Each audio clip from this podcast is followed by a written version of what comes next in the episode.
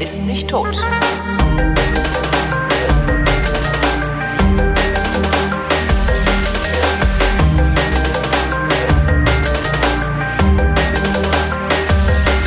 Die letzte Sendung im Dezember, zumindest die letzte Sendung, was die Flaschen angeht im Dezember. Das heißt, der Christoph und ich setzen uns zusammen und trinken Weine zum Fest. Ich hoffe, sie sind alle empfehlenswert. Hallo Christoph. Ja, das hoffe ich auch. Hallo Holger. Ähm, diesmal ist es nur Schaumwein, ne? Sonst, sonst hatten wir Ja. immer irgendwie Schaumwein, Rotwein, irgendwas Wein. Warum hast du nur Schaumwein genommen? Ich dachte, können wir ja mal machen.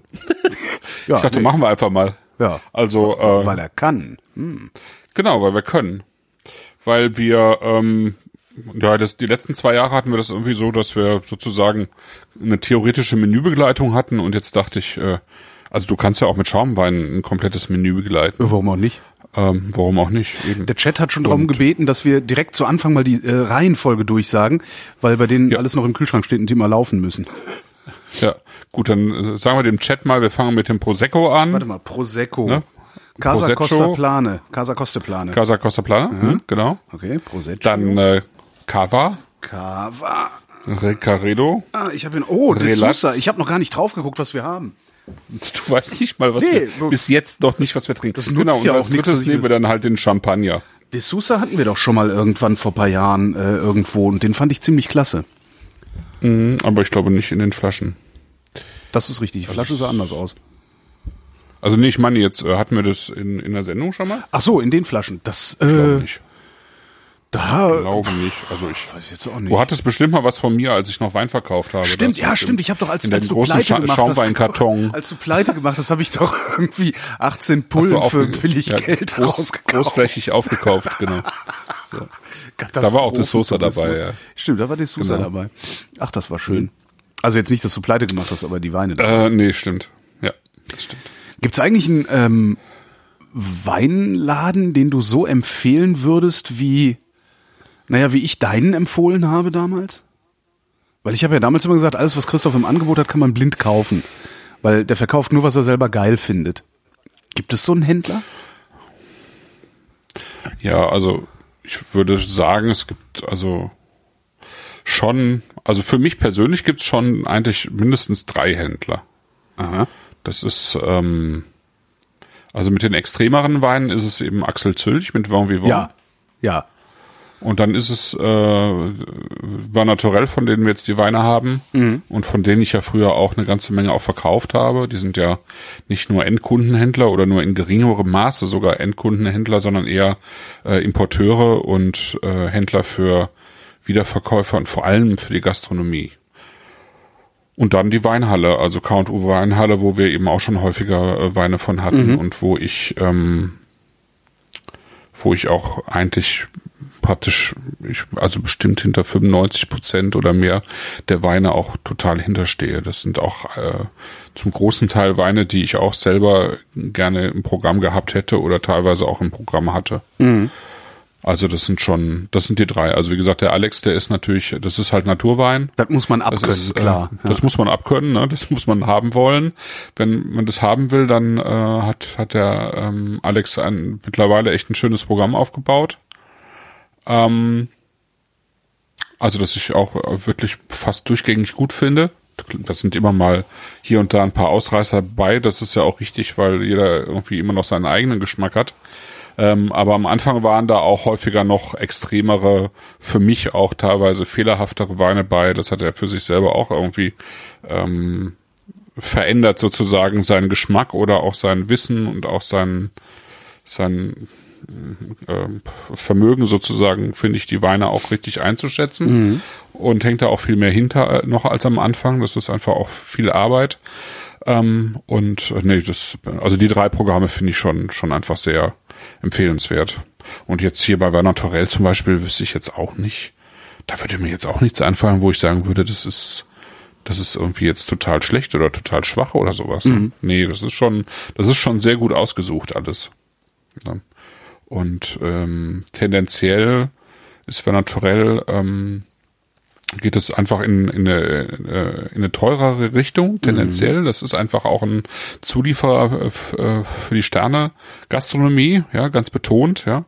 Ja. Ähm, aber trotzdem findest du am unteren Ende so Sachen wie wie ähm, Roche dran, was wir irgendwie im, im Sommer hatten, ne? Diese diese dieses Weingut aus äh, aus äh, ähm, von der Rhone, von der Südrhone, äh, was wo die Weine nicht viel Geld kosten, aber das das sind eher Ausnahmen, die sind also die günstigeren Weine sind tendenziell eher Ausnahmen. Tendenziell ist es einfach hochpreisiger, Ja. was die was die anbieten, weil weil einfach der sozusagen der Kundenkreis so ist. Bei der Weinhalle mischt sich das noch ein bisschen stärker.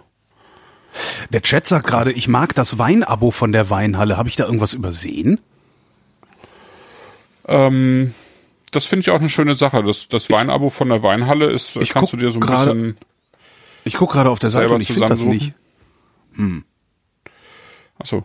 Achso, und dann äh, muss ich noch jemanden mit dazu nehmen, den hab ich, haben wir hier aber noch nicht vorgestellt, ähm, der so aus dem Hintergrund gekommen ist, äh, so für mich auch so ein bisschen in den letzten Jahren, das ist der Joachim Christ aus Hannover, den werden wir aber im nächsten Jahr nochmal vorstellen, weil wir weil wir gerade dabei sind, sozusagen seinen, seinen äh, Internetauftritt neu zu gestalten und äh, also ich sag mal, dem, dem Programm, was er hat, dem wirklich sehr, sehr schönen Programm, was er hat, äh, auch eine entsprechende Plattform zu geben. Ja. Wie hieß, der- hieß der Ähm, Laden? Der heißt ähm, alleswein.com Ah, genau. oder christwein.com. Das ist da, wo du letztens Gobi bestellt Ja, hast. eben, ne? wo man, wo ja, man äh, genau. auf der, äh, ja, wo man auf der Seite praktisch nichts sieht, sondern einfach mal, hm, ja, kein Foto. Ja, genau, das ist halt, das ist irgendwie, genau, also Inspiration, ich weiß nicht, ich finde es jetzt gerade bei K&U auch nicht so richtig. Hm. Äh, Vielleicht kann der Chat ja mal einen Link posten äh, zu diesem Weinabo, weil sowas finde ich ja immer total doch, interessant. Weinverein, genau, unter Inspiration. Inspiration, ist Weinverein. Ah, okay. Wein Ah, da, ja, alles klar. Ja, ja. Das fand ich ja auch, wir hatten Genau. ja mal, es, es, es gibt ja so ein, so ein, so ein Online-Magazin für Wein, Wein Plus, Mhm. äh, wo ich auch immer noch ein Abo habe. ja, kriegst du das noch? Ja, das kriege ich noch. Was ist das? Das ist, Witzig. ja, das kostet Ja, halt cool. irgendwie 25 Euro im Jahr. Und äh, jedes Mal, wenn Ja? ich ja, jedes Mal, wenn ich denke, ich kündige das mal, ich brauche das nicht, denke ich mir, ach komm, ey, die paar Kröten. Ach so, du, du meinst sozusagen die, ach so, du meinst äh, einfach nur den Zugang zu der Seite. ja, ja, den Zugang zur Seite. Ah, ich dachte, ja, ja, ja, nee, dann habe ich mich falsch. Nee, da, die hatten ja auch so einen Weinclub, das war dann, nee, Ja, das waren ja genau. aber, glaube ich, Gibt's 400 auch im noch, Jahr ne? oder irgendwie sowas. Das war ja richtig teuer. Ja, ne? ja. Es war, glaube ich, von Monat zu Monat oder von Quartal zu Quartal unterschiedlich. Genau, und dann maximal Ähm. 400 oder sowas im Jahr. Aber das fand ich eigentlich ganz cool, dass du dann Weine geschickt kriegst, die äh, die, die vorausgewählt haben und ähm, ja, wo du dann eingeladen bist, die mit Freunden zu verkosten und dann halt auch in einem Mhm. Chat rumzulungern dabei und sowas. Das ist eigentlich eine sehr schöne Idee. Ja, finde ich auch. Ja, das ist so. Und die, äh, die Hörer unseres Podcasts machen das ja quasi mit uns. Ja. Wobei ich da ja immer gerne wüsste, wie viele das wirklich machen. Ähm, also jetzt im Chat kriegt man ja so ein, so ein, so ein bisschen was mit. Also da sitzen dann, je nachdem, also manchmal habe ich das Gefühl, dass nur drei da sitzen, manchmal sitzen da vielleicht auch zehn. Aber mich würde echt mal interessieren, wie viele sitzen denn eigentlich mit Freunden zusammen? Das könnt ihr auch ruhig mal in die Kommentare schreiben. Ist ja ein Blog, worüber wir das veröffentlichen hier. Könnt ihr ruhig mal in die Kommentare schreiben, mit wie vielen Leuten ihr denn da sitzt äh, und, und, und wie viele von euch überhaupt da sitzen und das mit Freunden zusammensaufen. Weil das ist ja eigentlich das Geile daran, irgendwie äh, sich da so durchzuprobieren. Genau, das war auch bei mir irgendwie im, im Blog, in den Kommentaren war dann auch ein Aufruf dieses Mal, den war, also einer, äh, einem aus Köln, dem war das irgendwie zu teuer, beziehungsweise ähm, so eine Mischung aus zu teuer und wir kriegen das eh jetzt nicht weggetrunken, wir würden es aber gerne mit trinken. Ähm, ist nicht jemand in Köln noch dabei, der, der sich das teilen will, also zusammen, eben zusammen zu verkosten. Ja, das finde ich auch schön. Stimmt, das kann man ja auch machen. Einfach spontane Gruppen, also spontane Ja, Bandenbildung. spontane Bandenbildung. Viermal im Jahr sechs Flaschen pro Paket, 120 Euro frei Haus. Ich bin gerade immer noch bei der Weine. Ich finde sowas total geil. Ja. Gerade gerade für so, so Freaks wie mich, die eigentlich gar nicht wissen, was sie da tun. Ähm, Ja, genau. Und, und irgendwie, aber also Ja, die nicht wissen, was Ja, sie da tun, aber trotzdem Bock haben auf was anderes als so ein so ein äh, Wein aus dem aus dem aus der Wühlkiste beim Rossmann irgendwie. Ähm, da gibt's auch Wein. Also zumindest gab's da mal Wein. Da gibt's auch Wein. Es gab sogar mal, ich kannte sogar mal jemanden, der für Rossmann zumindest die, die Frankreich-Schiene importiert hat. Ja. Und äh, zu dem Zeitpunkt war das sogar äh, ganz vernünftig, was da ankam. Aber ich glaube, das hat sich auch längst geändert. Ne, Das Problem ist halt immer, du weißt nicht, wie das zwischengelagert wird. Das ist, das ist ja eigentlich mein Problem. Ja, also es gibt mit ja. Sicherheit auch gute Weine im normalen Supermarkt, aber ich weiß halt immer nicht, wie lange haben die eigentlich draußen in der Sonne gestanden und sowas. Ja, wobei ich glaube, die, das ist, das ist glaube ich, nicht mehr problematisch heute. nee. Nee, ich glaube nicht. Nicht wirklich. Problematischer ist immer noch so die Grundqualität äh, des Ganzen, mhm. äh, die da irgendwie immer noch nicht so richtig stimmt, auch wenn die Weine deutlich sauberer sind als noch vor 10 oder 15 Jahren, also deutlich besser ähm, qualitativ, aber insgesamt halt dann doch äh, alle über einen Kamm geschoren. Ne? Das ist ähm, also da musst du dann halt äh, äh, den Rewe oder den den Edeka oder so vor der Tür haben, äh, wo jemand äh, Bock hat auf Wein und ähm, halt sozusagen sich eine eigene Weinabteilung aufbaut. Mhm. Ja. Dann da, das gibt's ja und dann wird's halt auch ganz halt auch spannend werden. Ne? Also ich kenne kenn jemanden jetzt in in in, in Heilbronn, der ähm, der das da macht, ja, der hat irgendwie alles da im Programm, ja. Das ist eine unglaubliche Weinabteilung, wie du das in, in nur wenigen Weinläden in Deutschland hast. Ja. Und ja, das gibt's alles. Aber ja. das ist dann wahrscheinlich Aber, der Typ, der den Laden macht, der da irgendwie privat. Nö, das ist der Wein, der Weinmann äh, sozusagen des Ladens, aber der, ja. der, der Inhaber des, des Ladens trägt's halt mit. Und die haben das im Laufe von Jahren aufgebaut und, und haben sich halt auch eine Kundschaft erarbeitet, die das eben auch mitmacht, mhm. ne? Und, und äh, das entsprechend kauft. Ja. Aber das ist schon ganz cool. Das kann man machen. Also das, ähm, äh, da ist man ziemlich frei als, ähm, als Händler, ähm, bestimmte bestimmte ähm, Sparten aufzubauen. Also hier äh, unser, ähm, ich sag mal, unser ähm, freier Lebensmittel-Einzelhändler hier mhm. äh, vor Ort, äh, der hatte nie ein Edeka oder Rewe-Schild dran stehen. Der hat, der ist bis vor einem halben Jahr auch von Edeka beliefert worden und der hat dann gewechselt auf Rewe. Mhm als Grundzulieferer, aber er sagt, im Prinzip ist das Latte, weil äh, ich habe 100 Zulieferer zusätzlich aus der Region, ja. Krass. Die, die, ja, das ist schon krass. Also 100 Stück zusätzlich zum Rewe, also jetzt ist es Rewe Basissortiment und den dritten Laden, den er jetzt eröffnet hat, da steht jetzt auch Rewe dran. Aber ähm, ich, ich trotzdem, so, was, ne? was das für eine, ich bin ja sehr lange dem, ähm, es gab so einen Blog, ich weiß gar nicht, ob es das immer noch gibt, das war ein Typ, ich glaube aus Bremen, der hat einen Sparladen aufgemacht und hat das komplett. Der Kran, ah, nee. Bitte? Nee, nee, Entschuldigung. Ja. Und der hat das komplett, weiß, ver komplett verblockt. Ähm, mhm. Also den, den kompletten, also Ladeneröffnung, Einrichtungen, wer Personal eingestellt hat, wenn er mal die Kühltruhe wechseln musste und sowas.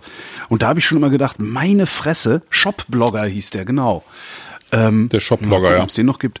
Ähm, und, und der, äh, das, da habe ich schon gedacht, was ist das, was für eine aberwitzige Logistik steckt dahinter eigentlich? Also was für ein Aufwand.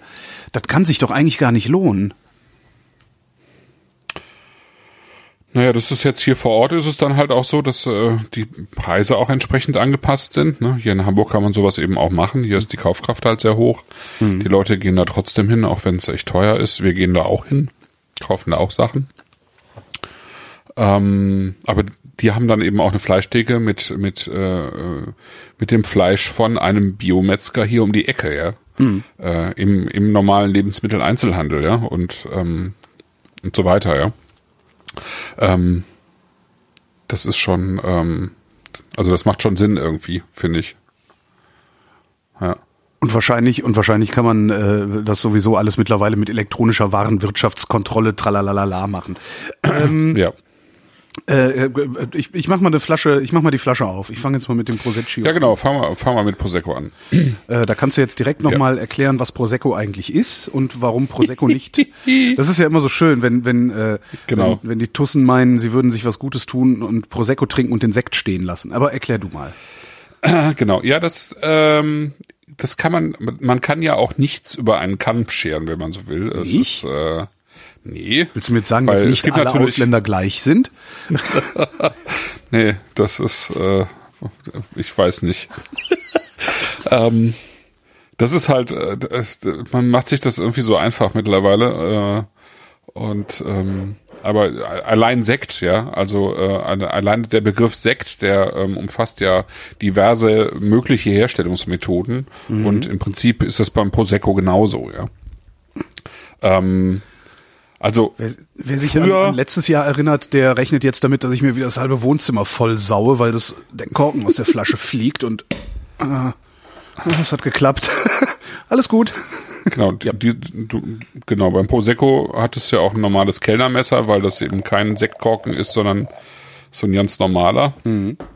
Ähm, genau, also Prosecco ist in Deutschland ja schon immer sehr angesagt gewesen. Ähm, Im Gegensatz zunehmend eben gegenüber Sekt. Sekt war nicht mehr so angesagt. Das ist, hat sich dann wieder so ein bisschen geändert mit, ähm, mit Rotkäppchen und so weiter, was, was irgendwie äh, hier durch die äh, Lebensmittel-Einzelhandelsläden und Discounter geschleust wird. Ja. Ähm, all das gehört in Deutschland eben äh, zu, zu so diesem typischen ähm, Billigstandard, den wir hier so fahren. Ja? Mhm. Also äh, über, also wie viel eine Flasche äh, Wein in Deutschland im Durchschnitt kostet, das haben wir ja schon häufiger gehabt. Ähm, das Schlimme ist halt beim Schaumwein ist es äh, genauso. Ja. Ähm, also Sag bei, das ruhig nochmal in Zahlen. Redundanz schadet nicht. Ja. Also in, in, bei Stillweinen haben wir ja irgendwie 2,85 Euro oder mhm. so, ähm, was der Deutsche im Durchschnitt für eine Flasche Wein ausgibt. Ähm, bei Schaumwein haben wir vier, knapp vier Euro. Ja. Dafür kriegt man und, Schaumwein? Ich ja, ja. Und oh. der Witz ist ja, dass bei einem Schaumwein in Deutschland auch noch 1,02 Euro Sektsteuer mit dabei sind, ja. Ähm, wir haben ja hier immer noch eine Sektsteuer, die irgendwie im irgendwie rund um den Ersten Weltkrieg sozusagen für Kanonen ähm, auf, auf Sekt dann äh, gesteuert wurde. Und das, das haben wir bis heute. Und wenn man von den vier Euro eben eine Euro zwei Sektsteuer abzieht, dann landest du bei dem gleichen Flaschenpreis, den du eben auch für, für, für, für einen äh, normalen Wein hast in Deutschland, ja. Und mhm. das ist ein, eigentlich indiskutabel. Ne?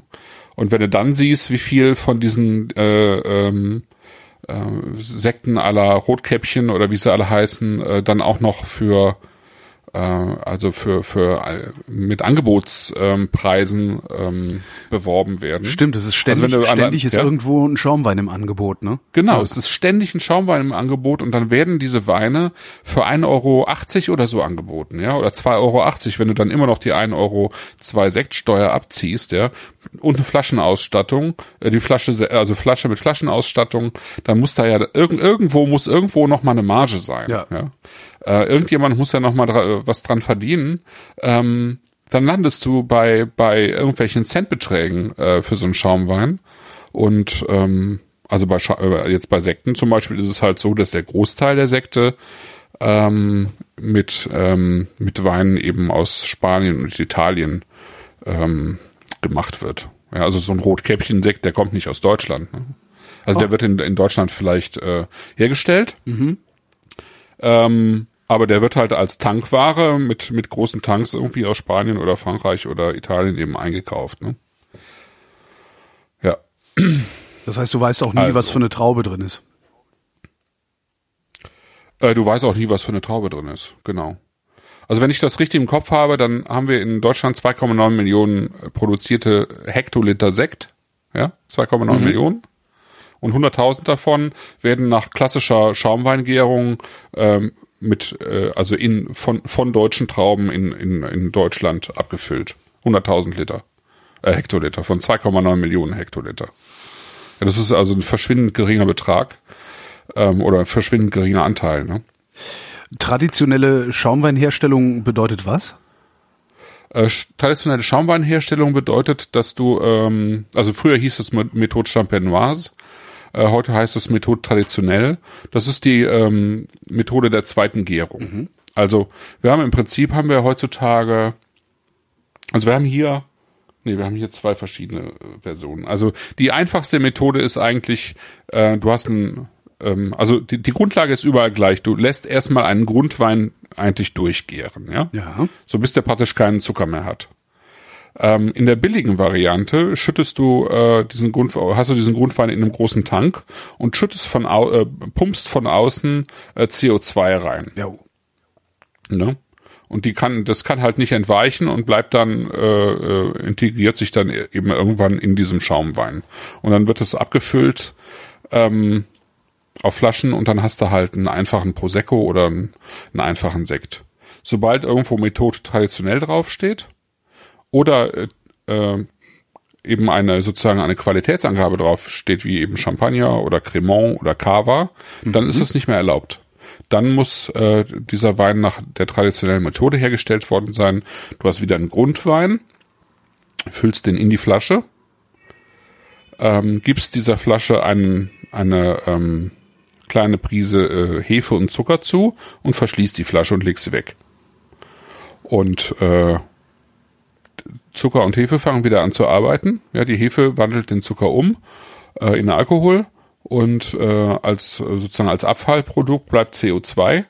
Bei dem normalen Stillwein geht es ja äh, sozusagen aus dem aus dem Fass raus, weil das Fass immer eine Öffnung hat, um das CO2 entweichen zu lassen. In der Flasche ist das halt nicht möglich und es entsteht ein Schaumwein. Jo. So, und dann gibt's noch, ne, noch eine Variante, das ist die älteste Variante, das haben wir jetzt hier bei diesem äh, Prosecco. Das ist sozusagen die ähm, Methode Rural oder Methode Artisanal, so heißt sie in Frankreich. Ähm, das ist die, dass du äh, einen Wein angären lässt und den Wein samt der Hefe ähm, mitten in der Gärung abfüllst in Flaschen.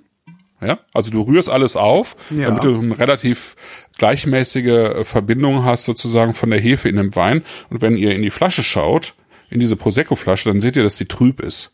Ja, und Mhm. ihr könnt die sogar aufschütteln und dann ha- äh, hat man Das mache ich jetzt sozusagen nicht. die ganze die ganze Hefe, die die in der äh, die man für so eine Schaumweinproduktion braucht, die ist halt hier in dieser Flasche noch drin. Ja, die Das heißt also auch, dass, dass da gärt auch nur der Zucker, der ohnehin im Wein ist und äh, kein zusätzlicher. Genau, so ist es. Also da kommt nichts mehr rein. Das ist die äh, sozusagen die Methode, die älteste Methode, um Schaumwein herzustellen. Ähm, äh, verorten kann man das in Limoux in Südfrankreich. Da ist 1531 das zum ersten Mal niedergeschrieben worden, dass man dort Schaumwein in dieser Form hergestellt hat. Ist also älter als jetzt beispielsweise in der Champagne. Woher, ähm, woher weiß der Winzer, dass ihm die Flasche nicht um die Ohren fliegt? Also woher weiß er, wann er Ja. abfüllen muss? Ähm, das ist tatsächlich eben passiert. Also man geht davon aus, dass ähm, also ich hole noch mal, ich hol, hol mal, muss muss etwas weiter ausholen. Okay. Ähm, es war lange Zeit gar nicht üblich, Weine in Flaschen zu füllen. Ähm, bis ins äh, 17., 18. Jahrhundert war es in Frankreich sogar verboten, äh, Flaschen sozusagen zu transportieren, weil eben viel zu viel davon zerscheppert ist. Ja, also man hat Wein eigentlich nur in in ähm, in Fässern transportiert. So.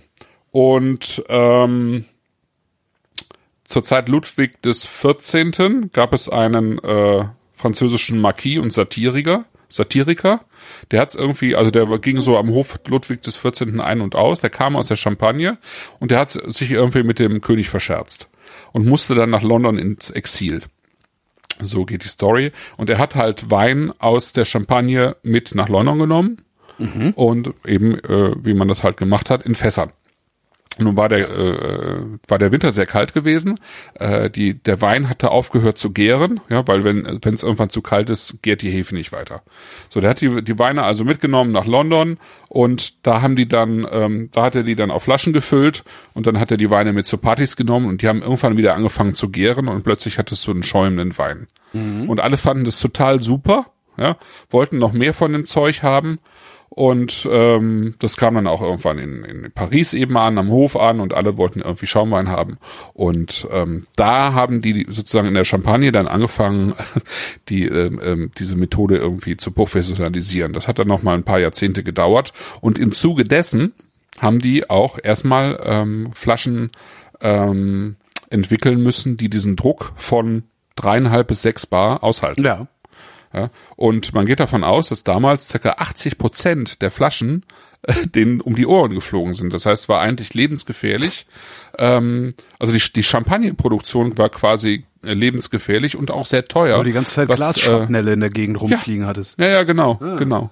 Und ähm, ich denke, dass der sozusagen das Exklusive des, des Champagners äh, nicht zuletzt daher rührt, dass die Produktion äh, damals sehr aufwendig war und letztlich sehr teuer war. Also Sehr die viel haben es Ausschuss, den Preisniederschlag, ja, klar, ja. sehr viel Ausschuss und insofern war Champagner äh, sozusagen von vornherein aus dieser Anfangszeit äh, dann auch dem Adel vorbehalten, weil sich das sonst niemand leisten konnte. Mhm.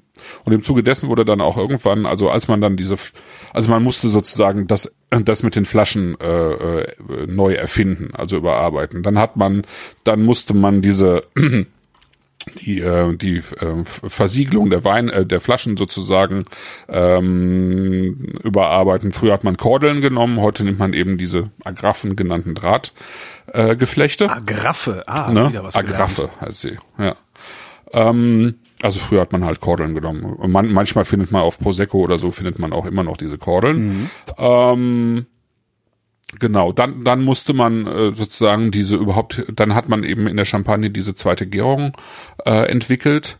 Und das hat man nun wirklich in der Champagne gemacht. Also das, äh, den Schaumwein gab es halt schon früher irgendwo. Ähm, aber der, der Cham also diese Methode Champenoise, so hat sie halt lange geheißen, äh, die ist wirklich in der Champagne entwickelt worden, unter anderem mit von diesem Dom Perignon, äh, einem Mönch, der damals eben gelebt hat und der ganz maßgeblich an ganz vielen dieser Entwicklungen beteiligt war. In der Champagne überall so Figürchen von dem rumstehen, ne? Ja, ja, genau, so ein dicker Mönch mit äh, äh, dickem Bäckchen, wie man sich den so vorstellt und wo halt Moët Chandon bis heute eben diesen, sozusagen diese Prestige-Geweh Dom Perignon hat, ne? und der hat, der hat alles Mögliche gemacht. Der hat äh, zum Beispiel dafür gesorgt, dass Pinot Noir und Pinot Meunier angebaut wird, also zwei Rebsorten, die, die es vorher in der Champagne so weit, weitestgehend nicht gab, zumindest nicht im Raum von, von, äh, also sozusagen in der zentralen Champagne. Dann hat er äh, soweit ich weiß, hat er äh, äh, damals zum ersten Mal Blanc de Noir gemacht, also an weißen Wein von, von roten Trauben gekeltert. Hat er niedergeschrieben, warum er das gemacht hat, oder weiß man nur das? Ach, der hat sich einfach damit beschäftigt. Der war sozusagen, äh, das weiß ich gar nicht, ob er, ob er so Memoiren geschrieben hat, aber der war halt, der hat das halt äh, gerne getrunken und der war, äh, der war sozusagen von der Abtei von Haute-Villiers, äh, die eben da mitten in der Champagne liegt, so, sozusagen dafür abgestellt, ähm, sich um die, um die Weinproduktion zu kümmern. Und das hat er dann eben auch irgendwie zu 100 Prozent getan. Ähm, ja. Wie waren wir jetzt da hingekommen? Ich habe nicht die leiste Ahnung, aber was ich, was mich immer Weiß schon mal, nicht. was ich immer schon mal fragen wollte, ist, ähm, warum steht eigentlich auf jedem Prosecco Valdobbiadene? Dobbiadene. Ähm, nee, steht nicht auf jedem Prosecco. Steht nur auf Qualitätsprosecco. Ah, Ähm, genau, kommen wir zurück zur, zu Prosecco. Ähm, also irgend, irgendwann sind wir ja, äh, hatten wir gesagt, okay, ähm, also in, es gibt kein Land oder es gab lange Zeit kein, kein Land, das mehr Prosecco importiert hätte als Deutschland. Prosecco äh, war irgendwie allgegenwärtig, vor allen Dingen eben in, in den Discountern, weil du für Prosecco irgendwie äh, nichts bezahlt hast. Ne? Das lag unter anderem daran, ähm, stimmt. Prosecco ist tatsächlich, Prosecco ist so ein Aldi-Getränk, ne? Ja. Ja, ja, es hat sich ein bisschen geändert. Es hat sich deswegen geändert, weil man irgendwann, äh, also irgendwann klar geworden ist, dass schon beim Aldi weit mehr Prosecco verkauft wurde, als in, in, im gesamten 20.000 Hektar von Prosecco überhaupt hergestellt wurden. So, und das lag an, äh, unter anderem, denke ich, an einem, einer, einer Problematik, nämlich, dass äh, der Name der Rebsorte und der Name des Anbaugebietes gleich war. Das heißt, es gab einen Bereich Prosecco und es gab eine Rebsorte Prosecco.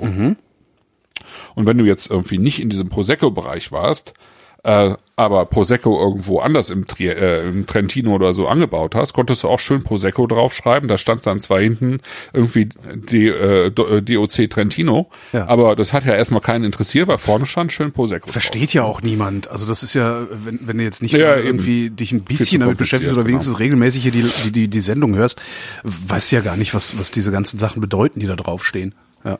Genau. Aber Prosecco hast du direkt verstanden, ne? War klar. Prosecco, äh, das ist ein Perlwein aus, aus, der, äh, aus, dem, aus dem Italien. Genau. So aus Norditalien. So, Prosecco, der, diese DOC, also diese Appellation Prosecco, die gilt aber für Stillweine, für Perlweine und für Schaumweine. Mhm.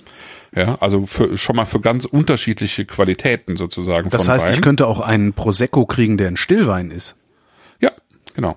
Hast du sowas schon mal Genauso getrunken? wie man auch ein Vigno Verde, ja, genauso wie man auch ein Vigno Verde bekommen kann, zum Beispiel der rot ist. Ja, während wir hier eigentlich nur Vigno Verde, also äh, äh, trinken, der der weiß ist, weil der rote praktisch nicht exportiert wird und weil man immer denkt, Vigno Verde, also sozusagen der grüne Wein, der heißt wahrscheinlich so, weil der so ein weißer Wein mit grünen Reflexen ist. Ne? Und Genau. das ist auch tatsächlich meistens der Fall. Hat aber damit eigentlich gar nichts zu tun. Hätte ich jetzt gedacht. Naja. Ja, nee, der heißt eigentlich Vigno Verde, äh, weil der aus diesem grünen Gebiet äh, von ähm, Portugal kommt, also aus diesem nördlichen Gebiet, wo es halt relativ viel Niederschlag gibt, viel Grün im Gegensatz zum Rest des Landes und äh, daher Vigno Verde. Und beim Prosecco ist es halt so, ähm, dass du zu diesem sozusagen zu diesem Namen Prosecco äh, noch verschiedene Zusatzinformationen auf der Flasche haben kannst. Und eine ist zum Beispiel die, dass es innerhalb des Großbereiches DOC Prosecco nochmal einen, noch einmal einen besseren Bereich gibt, nämlich die DOCG. Das ist sozusagen eine Qualitätsstufe höher. Und die gibt es im sogenannten Corneliano Valdobbiadene. Und Corneliano und Valdobbiadene sind zwei kleine Regionen innerhalb des Prosecco. Also Val heißt Tal und das Valdobbiadene ist das Tal des Piadene. Ne? Und Corneliano ist halt ein Ordner. Und das ist sozusagen der zentrale Bereich, so wie Chianti Classico. Ja? Sozusagen der klassische Bereich, der beste Bereich des äh, Prosecco-Gebietes innerhalb Venetiens. Und ähm, dort wird eben ein Stillwein oder ein Perlwein oder ein Schaumwein hergestellt und dieser muss zu 85 Prozent aus der Sorte gemacht werden, die früher Prosecco hieß und die jetzt Glera heißt. Die hat man also umbenannt. Man hat nicht das Gebiet umbenannt, sondern die Rebsorte. Ja, so dass jetzt dann kann doch- Weinbauer. Dann kann aber Ja. doch trotzdem im Trentino weiterhin Prosecco gemacht werden. Oder gibt es die Rebsorte namens Prosecco jetzt einfach Nein, gar nicht mehr? Genau, die gibt's nicht mehr. Ah, ja. Die gibt's nicht mehr. Und das Die kann man einfach so festlegen? Das kann man so festlegen. Das hat sozusagen die, äh, die Behörde in Italien so festgelegt. Und ich würde sagen, sie hat gut daran getan, weil ähm, die jetzt im Trentino immer noch ein Frisante herstellen können oder ein äh, äh, Spumante, aber da kann halt jetzt nicht mehr Prosecco draufstehen. Ah, ja. Und das hat tatsächlich auch den äh, für, für, für das Prosecco-Gebiet einen unglaublichen Aufschwung gebracht, denn äh, ähm, der, der ganze Schund, der äh, im Discount verkauft worden ist, der äh, ist tatsächlich zum großen Teil weggefallen. Und ähm, Prosecco ist, äh, hatte keinen guten Ruf außerhalb Italiens eigentlich, ähm, außer eben äh, äh, hier auf so, so, so Partys. Ähm, aber die wissen gar nicht mehr, wo sie als erstes ihren Prosecco loswerden wollen. Die Engländer stehen gerade total auf Prosecco, die Amerikaner stehen total auf Prosecco, die Kanadier und so weiter und so fort. Hat sehr viel damit zu tun, dass die tatsächlich dadurch, durch diese Neuordnung, äh, einfach eine, äh, das Qualitätsniveau deutlich heben konnten. Ja, und das gilt sowohl für den einfachen Prosecco, der meistens eben Perlwein ist, das heißt, da wird der ähm, eben das CO2 sozusagen reingedrückt, ja. Ähm, der ist auch deswegen, also der war eben auch deswegen für den Discount hier attraktiv, weil ein Perlwein mit einem bestimmten Druck äh, nicht mehr unter die Schaumweinsteuer fällt. Ah, Ja, also wenn du jetzt irgendwie zweieinhalb Bar Druck oder so hast, ich meine, das wäre irgendwie die magische Grenze, dann musst du keine Schaumweinsteuer mehr bezahlen. Dann ist es einfach sozusagen irgendwas zwischen Still- und Schaumwein. Das ist dann Perlwein und damit hat sich das erledigt. Der Schaumwein fängt, glaube ich, erst bei dreieinhalb Bar an und genau ab dann musst du in Deutschland eine Schaumweinsteuer da weißt du, wo zahlen. die Marge ist. Ja. Genau, ja, ja. Genau. Und dann gibt's eine sozusagen die alte Form des Prosecco, das ist der Prosecco Col Fondo. Das ist der Prosecco, der sozusagen auf der Hefe bleibt. Und das ist das, was wir hier haben. Also das ist ein, ähm, ein Prosecco, der nach der alten Form des, also nach dieser Methode Rural oder Methode Artisanal hergestellt wird So halb gegoren in die Flasche. halb gegoren in die Flasche. Ähm, die moderne Form dieses Weins heißt heutzutage Petnat, also Petillon Naturel.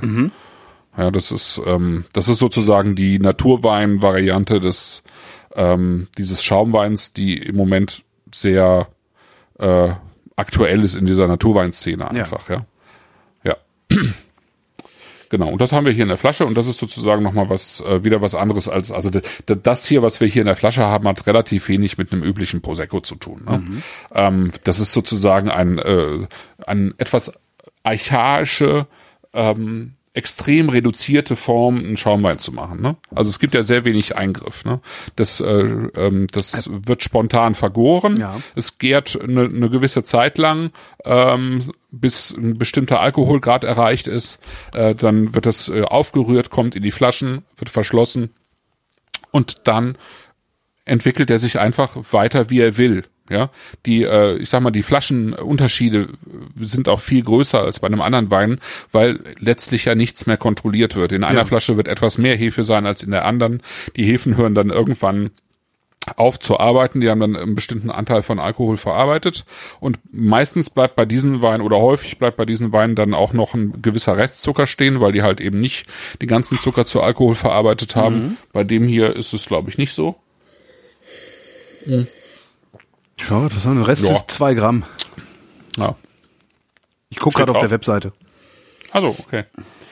Zwei Gramm. Ja, das ist nicht viel. Ich finde, der perlt auch nicht so, wie man es von Prosecco gewohnt ist. Nee. Also Prosecco perlt Nee, nee. eigentlich so, so extrem heftig. Also so, so ja, genau. hektisch. genau, was ist halt. Ja, genau. Wie so ist eine Bande kleiner Kinder. So. Ja, ja, ja. ja, ja, so Kleffer sind das. ne? Clever, So. genau. Kleffwein. Genau. Und das ist halt eine total unelegante Form de- des, des Perlens, weil die halt reingepumpt wurde, ne?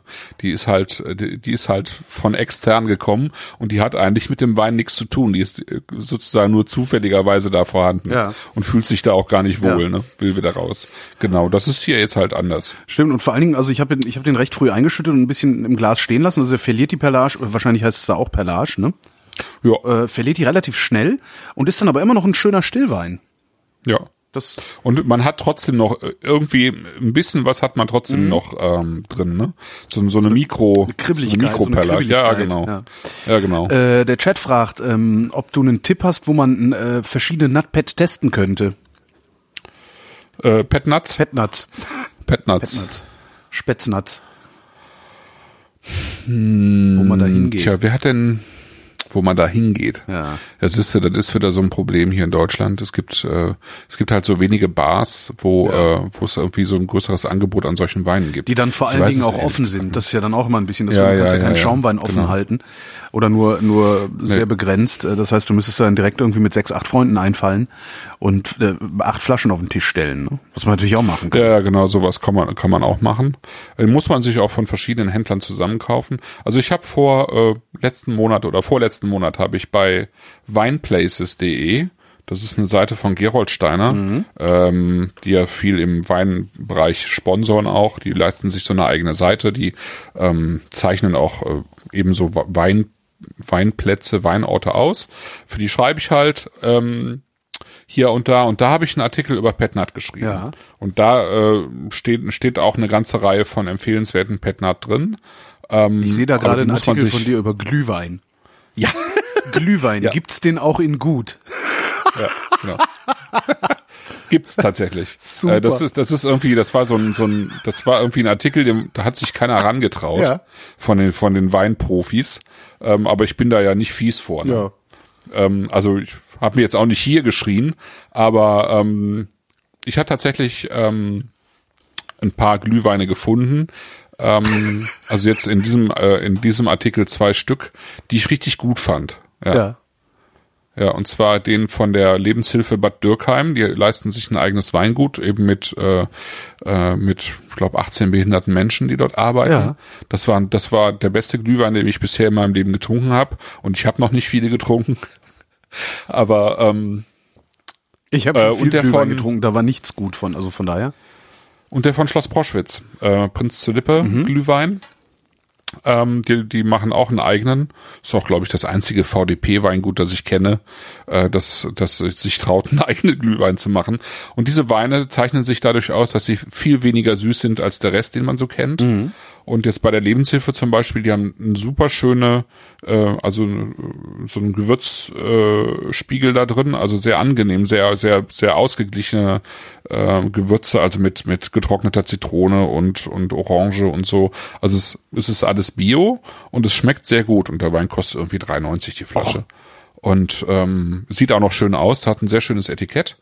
Ähm, und ist eben aus einem sozusagen sozial, nachhaltig, biologisch arbeitenden Betrieb. Also es ist irgendwie so ein ganzes Wohlfühlpaket. Also wer, wer noch irgendwie Glühwein braucht, das ist, das ist definitiv meine Empfehlung. Das ist ein echt ein schöner Glühwein.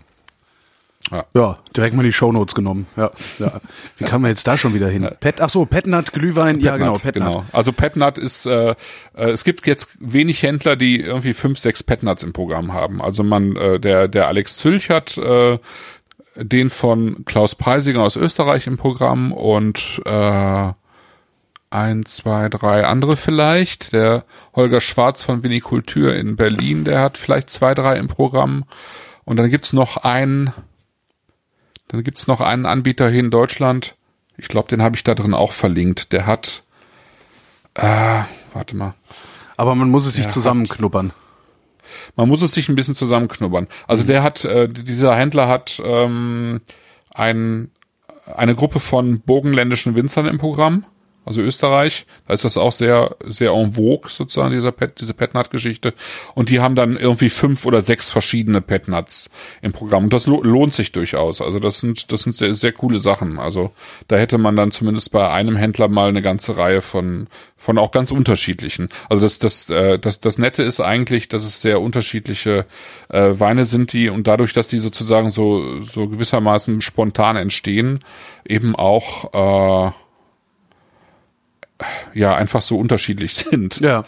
Ähm, und und äh, es gibt ja eben keine, also es ist einfach nur eine Herstellungsmethode, ähm, die ähm, aus den unterschiedlichsten Rebsorten passieren kann, mhm. ja. Also bei, allein bei den Bogenländern hast du bestimmt fünf oder sechs verschiedene Rebsorten, ne? von von Muscatella bis Blaufränkisch oder so. Ne?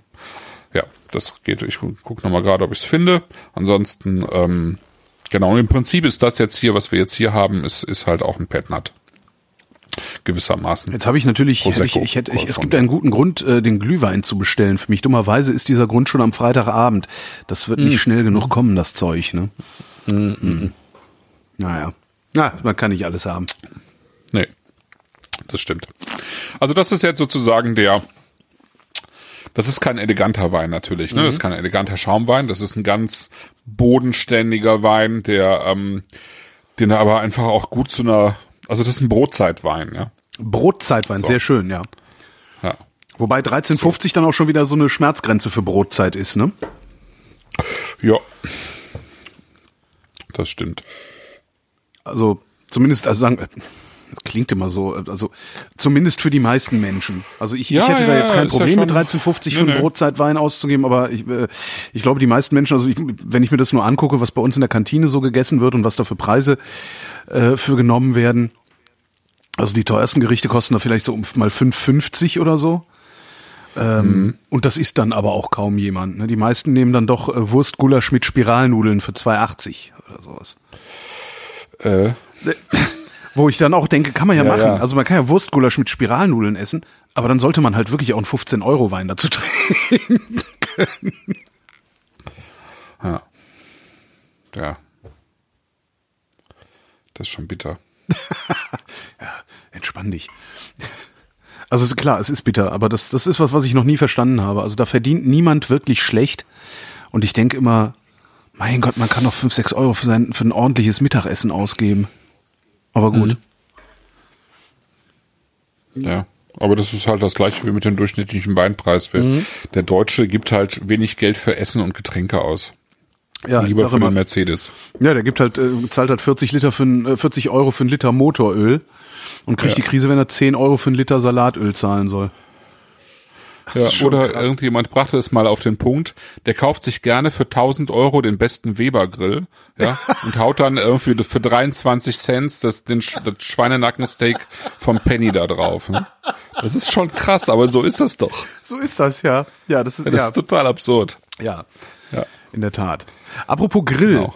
Ich muss mal wieder ja. grillen. Ich, hab, ich kann ja auch im Winter grillen. Ich bin ja privilegiert.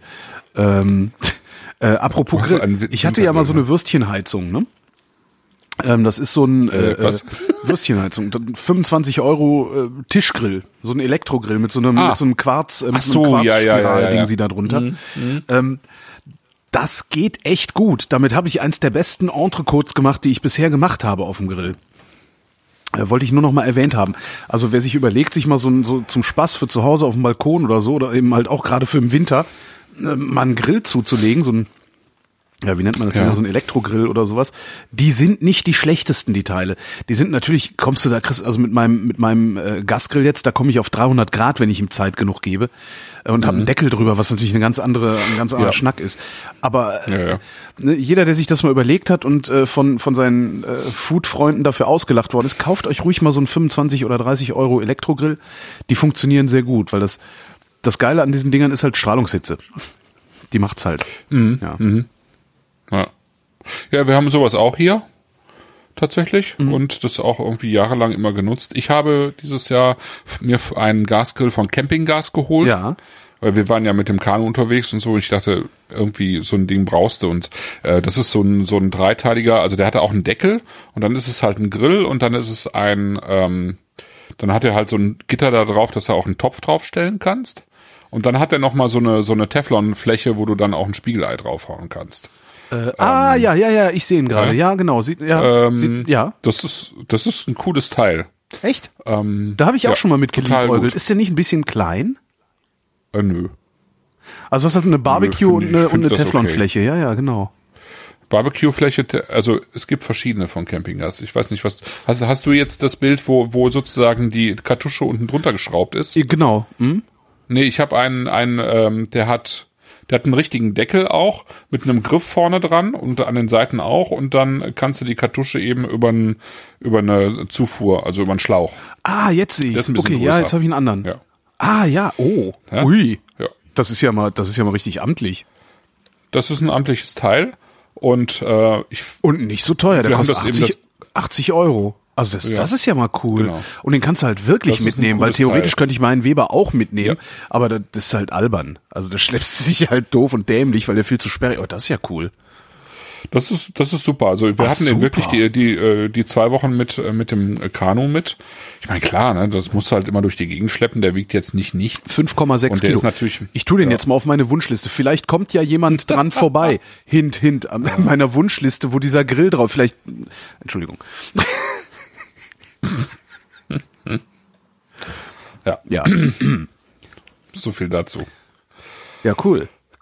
Kava. Das Problem, das Problem bei diesen, bei den Campinggas-Dingern ist halt immer, oder überhaupt bei diesen Kartuschengrills, äh, die Kartuschen, die sind halt äh, absurd teuer eigentlich. Also das ist äh, Mhm. immer ein bisschen, aber gut, wenn der ist halt wirklich zum Mitnehmen. Das ist, das ist ein geiler Festivalgrill, eben. ey. Damit bist Das du der zu mitnehmen Held. und der, der verbraucht echt nicht so viel. Ne? Ja. Also das ist schon, schon ganz gut. Also, also der ist nicht, äh, also ich sag mal, die Funktion, ähm, Wasser im Kochtopf zu erhitzen da drauf, äh, ist nicht ganz so optimal, weil der nicht so windgeschützt ist Ja. dafür. Da, der braucht relativ lange dann und dann verbraucht er halt auch mehr Gas. Mhm. Aber das, das eigentliche Grillen, äh, dafür, also da, da kannst du den wochenlang äh, Ah, cool. an, anschmeißen. Ne? Also der braucht, verbraucht sehr wenig Gas. Na, für Wasser im Kochtopf habe ich äh, so einen Hobo-Grill. Ah, Mann, wie hieß denn? Scheiße, der steht in der Küche im Regal. Das würde ich jetzt nachgucken. Ähm, das ist halt so ein, also das, das, das, das, das, Konzept, äh, nach dem er funktioniert, ist halt dieser Hobo-Grill, äh, mit der so einen Kamineffekt erzeugt. Ja. Ähm, und das, das ist zum Wasserkochen, ist das der totale Kracher. Ja. Also das Ding wird so brutal heiß und, und, und auch sehr schnell brutal heiß. Das, ja, herrlich. Ja, ja.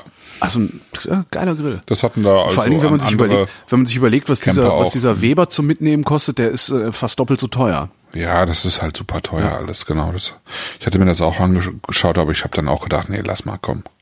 Das geht auch, das Ding, und äh, ja, und der hat sich halt auch echt bewährt, ne? Und äh, also hier auf dem Balkon, ich, wenn ich irgendwie mal äh, Burger brate oder Ja. ein, ein Schnitzel, dann nehme ich immer das Ding. Wo kommt da die echt gut. Kartusche hin? Äh, an, an so einen ähm, an so einen Schlauch. Ach so, ah, okay. Das ist ein Schlauch an der Seite. Also wenn du den hast. Das heißt, du kannst, könntest da theoretisch auch über, über einen Druckminderer äh, eine Flasche anschließen. Wahrscheinlich schon. Ja, cool.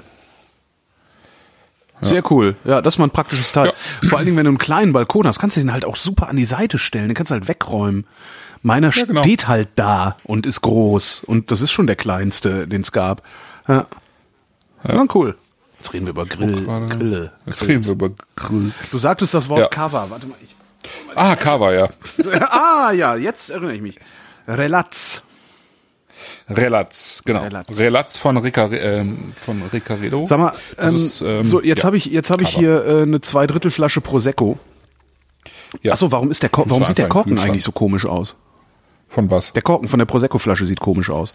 Der ist halt so Ach konisch so, ja, der ist- nicht nicht gerade. Der ist konisch, ja, der, das ist halt kein, kein äh, typischer Sektkorken. Ähm, aber damit er sozusagen dem, dem Druck standhält in der Flasche, da ist ja jetzt nur mal ein Druck hinter, Mhm. auch wenn es nicht so viel ist, ist der halt konisch. Verstehe. So, dann mache ich jetzt mal das Graf, Gri- Gra- Griff. Wie hieß das äh, Genau. Körbchen? Äh, Agraffe. Agraffe. So, die Agraffe ist ab. Die Spannung steigt. Ja. Es kann also sein, dass ich mir jetzt wieder mal das Wohnzimmer voll saue. Wie öffnet man Champagnerflaschen richtig? Ja, du tust den, den Daumen oben drauf, du hältst die, äh, den Korken in der Hand und du drehst die Flasche. Genau. Und seit ich das mache, geht mir fast nie der Korken flöten. Nö. Wenn ich es genau andersrum der mache, geht mir fast ist. immer der Korken flöten. Das Zimmer ist Ja, du hast übrigens, viel mehr. Was? das Zimmer ist übrigens noch trocken, trocken. geblieben, ja. Ich bin Da hörte begeistert. sich auch so an. Ja, klang professionell. Ja, das war ja auch irgendwie, das war ja auch ein Problem von dem Steinmetz-Cremant. Der war irgendwie, der Stefan sagte, das, äh, also der Stefan Steinmetz sagte, das kann halt, also wenn, wenn da irgendwas nicht absolut sauber justiert war Ja. im Verschluss, dann äh, ähm, kann, kann sowas passieren und anscheinend gab es eine Charge, wo es bei, bei ein paar Flaschen passiert ist, ja. Ja. Ja, Cava und äh, Recaredo. Ähm, wenn ich das richtig äh, drauf habe, dann ist Recorrido irgendwie auch exklusiv bei Vanaturell. Und ich würde jetzt mal behaupten, das ist äh, vielleicht sogar mit Abstand im Moment das beste Cava-Haus in, äh, in, in Spanien. Äh, ein ex also extrem penibler, aufwendiger Prozess äh, der Cava-Herstellung, ähm, sozusagen vom, vom ähm, Boden, von der Bodenbearbeitung bis nachher in die Flasche. Also das geht irgendwie äh, durch. Ich sage das alles vorher, bevor ich äh, eröffne, dass mein, mein Carver leider, obwohl er irgendwie schon so einen speziellen Korken hat, der aus drei Teilen besteht, wo ich immer denken würde, der untere Teil ist zumindest sozusagen durchgeblasen und gereinigt und Ja. sollte eigentlich kein Trichloranisol mehr haben. Das ist nämlich dieses TCA, was diesen Kork-Effekt äh, äh, erzeugt, ja. Also eine Anisolverbindung und ich habe leider Kork in meiner Flasche. Ich kann die leider nicht probieren. Das ist irgendwie stinkt und schmeckt nicht. Ähm, beschreib, mal, Ähm. beschreib mal, wie das riecht. Also beschreib mal, woran ich erkenne, dass, dass, ob er Kork hat oder nicht. Weil meiner Ja, riecht zumindest ungewöhnlich, aber das kann ja auch sein, dass er halt ungewöhnlich Ja. riecht. Ähm, ich würde sagen, das ist äh, das ist so so wie äh, nasse Pappe. Also wenn du einen Pappkarton hast äh, und der ist feucht. Ja.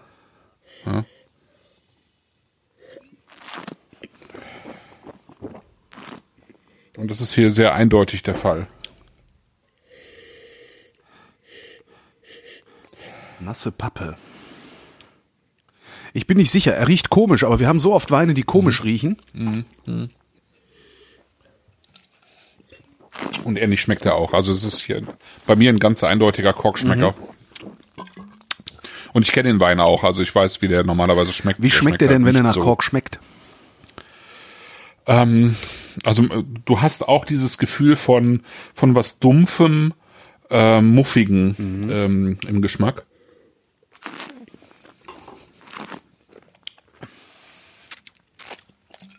Okay, dann habe ich einen Kork. Ne? Hast du auch? Ja.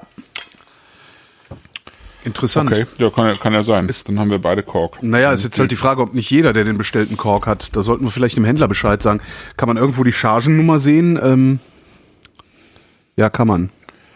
Ja, ich werde dem auf jeden Fall Bescheid sagen, klar. Ich guck mal, was der Chat Ähm, sagt. Was sagt der Chat? Äh, warte mal. Heftig in der Nase, meiner Kork nicht. Nach dem Öffnen war bei uns auch komisch, verflog aber nach ein paar Minuten. Also das, das kann schon mal sein, nach, ich habe den vor, schon vor, vor anderthalb Stunden Okay, ich habe ihn gerade erst aufgemacht, dann warte ich nochmal Mhm. ab. Also das wäre ja. schade. Äh, Frage aus dem Chat, was macht man dann mit der Flasche, wenn er korkt? Im Zweifelsfall an den Händler zurückgeben, weil besser wird's nicht mehr. Ja. Ja, also es gibt es gibt die Methode, aber die ist finde ich halt völlig absurd, irgendwie äh, in diese Flasche ähm, äh, eine Frischhaltefolie reinzuschopfen. Diese Frischhaltefolie nimmt tatsächlich diesen Trichloranisol auf. Ja. Aber ich meine, willst du irgendwie wie einen Wein trinken, wo stundenlang eine, eine, eine Frischhaltefolie drin war? Ach, Also drin ich nicht, rumgeschwommen jedenfalls. ist man. Oh ja, nee, Ja, ja, genau, genau. Ja, ja, genau. Ja, also es funktioniert tatsächlich irgendwie, aber der Wein schmeckt natürlich dann trotzdem nicht, nicht wirklich so, wie er schmecken sollte. Ja. Mhm. ja. Ja, das ist schade. Also bei mir ist jetzt schade. Ähm, ansonsten kann ich halt nur sagen, äh, dass das, ähm, also man hat hier jetzt, der, Wein kostet jetzt 20 Euro Oi. und man hat dafür einen. Und man muss sagen, die, die meisten Online-Händler, zumindest ist es meine Erfahrung, also ich habe jetzt noch nicht so viel Korker gehabt, Verzeihung, Korkschmecker, ähm, wenn du denen das sagst, schicken die dir einfach eine neue Flasche. ja. Also was ich schon mal irre finde, dass sie so überhaupt so viel Vertrauen haben. Weil theoretisch kann natürlich jeder Kret- Kreti und Pleti hingehen und eine 50-Euro-Flasche aufmachen, wegsaufen und sagen, ja, Kork. Ja. Naja. Genau. Ja. Also es ist eine Gran Reserva, die ich da ausgesucht habe, ähm, die 45 äh, Monate auf, dem, auf der Hefe lag. Also das ist irgendwie äh, schon das Niveau von gutem Jahrgangschampagner. Ne? Mhm. Das ist, äh, man muss immer bedenken, äh, der liegt 45 Monate im Keller. Fast vier und Jahre. Bringt kein Geld, ja, und bringt ja, kein Geld, genau. ja. Mhm. Das ist, äh, das ist halt das ganze, das Teure an, an hochwertigem Schaumwein ist einfach die Zeit, die die Weine im Keller liegen bleiben. Ist ja genauso, wenn du, und wenn du äh, heute einen fünf Jahre alten Wein im Laden kaufen willst, ist der halt auch teurer, als er war, als er frisch ja. war. Ja, ja genau. Genau, also Cava ist sozusagen das, wenn man so will, das spanische Pendant eben zur, äh, zur Champagne. Äh, Gibt es irgendwie seit, seit Mitte, Ende des 19. Jahrhunderts. Ähm, es gibt Cava aus äh, verschiedenen Ecken von Spanien, aber die, ich sag mal, 99 Prozent kommen etwa aus der äh, Region ähm, Penedès, die liegt äh, bei Barcelona. Mhm. Und äh, Recaredo liegt äh, eben in äh, San Saduni da Noia, das ist äh, im Prinzip so der Hauptort dort und der ist halt auch nur unweit von Barcelona entfernt. Mhm. Und im Prinzip, also früher hieß äh, Cava Champagne. äh, also sozusagen das das. Als würdest du in Deutschland Shampoos draufdrucken, ne? ja, also, genau. Als würdest du in Deutschland Shampoos draufdrucken. Und der ähm, als dann eben der EU-Beitritt kam, äh, mussten die das alles ändern, ne? Weil ähm, weil es dann eben Richtlinien gab und die die, die Champenois, also die die die Champagnermacher, die sind extrem dahinterher, dass äh, ihr äh, ihr Be also der Begriff Champagner nicht für irgendwas anderes benutzt ja. wird. Ne? Also früher hieß eben diese diese Champagner-Methode hieß eben auch früher Methode Champenoise und eben nicht Methode, Methode traditionell, aber die, die wollen einfach definitiv verhindern, dass irgendwo auf irgendeiner anderen Flasche Schaumwein dieser Welt irgendwas mit Champagner draufsteht. Ja. Klar. Also so hat zum Beispiel der Jörg Geiger, der äh, in Deutschland äh, Birnen, also mit Birnenschaumweinen bekannt geworden ist, mhm. der macht einen Birnenschaumwein glaub, von der Champagner-Bartbirne. Ne? Sowas habe ich, glaube ich, neulich getrunken. Ah ja. Habe ich sowas wieder getrunken? Ich habe zuletzt wieder total seltsame Weine getrunken, auch so auch aus irgendwelchen Beeren und so. Irgendwas, da gibt's so, so ein. Ja, du warst im Nobelart. Ich war genau. ja, dann ist klar, ja. ja, wir hatten das Sparschwein war voll, das, dann sind wir das verfressen und ja. versaufen gegangen. Ja. ja. Und es war wieder toll. Also ich kann es jedem nur empfehlen, äh, legt euch ein Sparschwein an. Ähm, werft da so lange Geld rein, bis ihr genug habt, um mal im Nobelhart und schmutzig essen zu gehen und geht dann im Nobelhart und schmutzig essen und nehmt die Weinbegleitung und äh, fragt auch den Sommelier, ob er noch irgendwas Geiles anderes hat, wenn ihr aufgegessen habt und da noch sitzt. Ähm, da, da hat sich hinterher wieder, es ist unendlich viel Geld und ich schäme mich jedes Mal dafür. Aber äh, es ist echt. Ja, das, das finde ich ja, das, weißt du, aber das ist eben auch so deutsch. Ne? Ja, aber Mann, Alter, weißt, weißt du, wie viel Geld das ist. Ja, aber. Ja, ich weiß, es ist, es ist ein absolutes Erlebnis. Klar, das ist halt, ist halt wie in Urlaub. Die Frage ist doch immer eine Prioritätenfrage. Ne? Ja. Finde ich. Also irgendwie, wenn, wenn du das eine machst, also ich muss dafür ja noch viel länger sparen als du, um sowas machen zu können. Ähm, aber dann müssen halt andere Sachen dafür äh, auf der Strecke bleiben. Das, ich finde, das ist einfach nur eine Prioritätenfrage. Schämen sollte man sich dafür definitiv nicht. Weil ähm, also ich meine, da, da, da arbeiten da, da arbeiten auch zwölf Leute ja, oder so. Ja, ja, das stimmt. Äh, die, die alle äh, sozusagen ihr Auskommen dadurch haben, dass so Leute wie du oder ich da auch mal hingehen und da essen. Ja. Ne?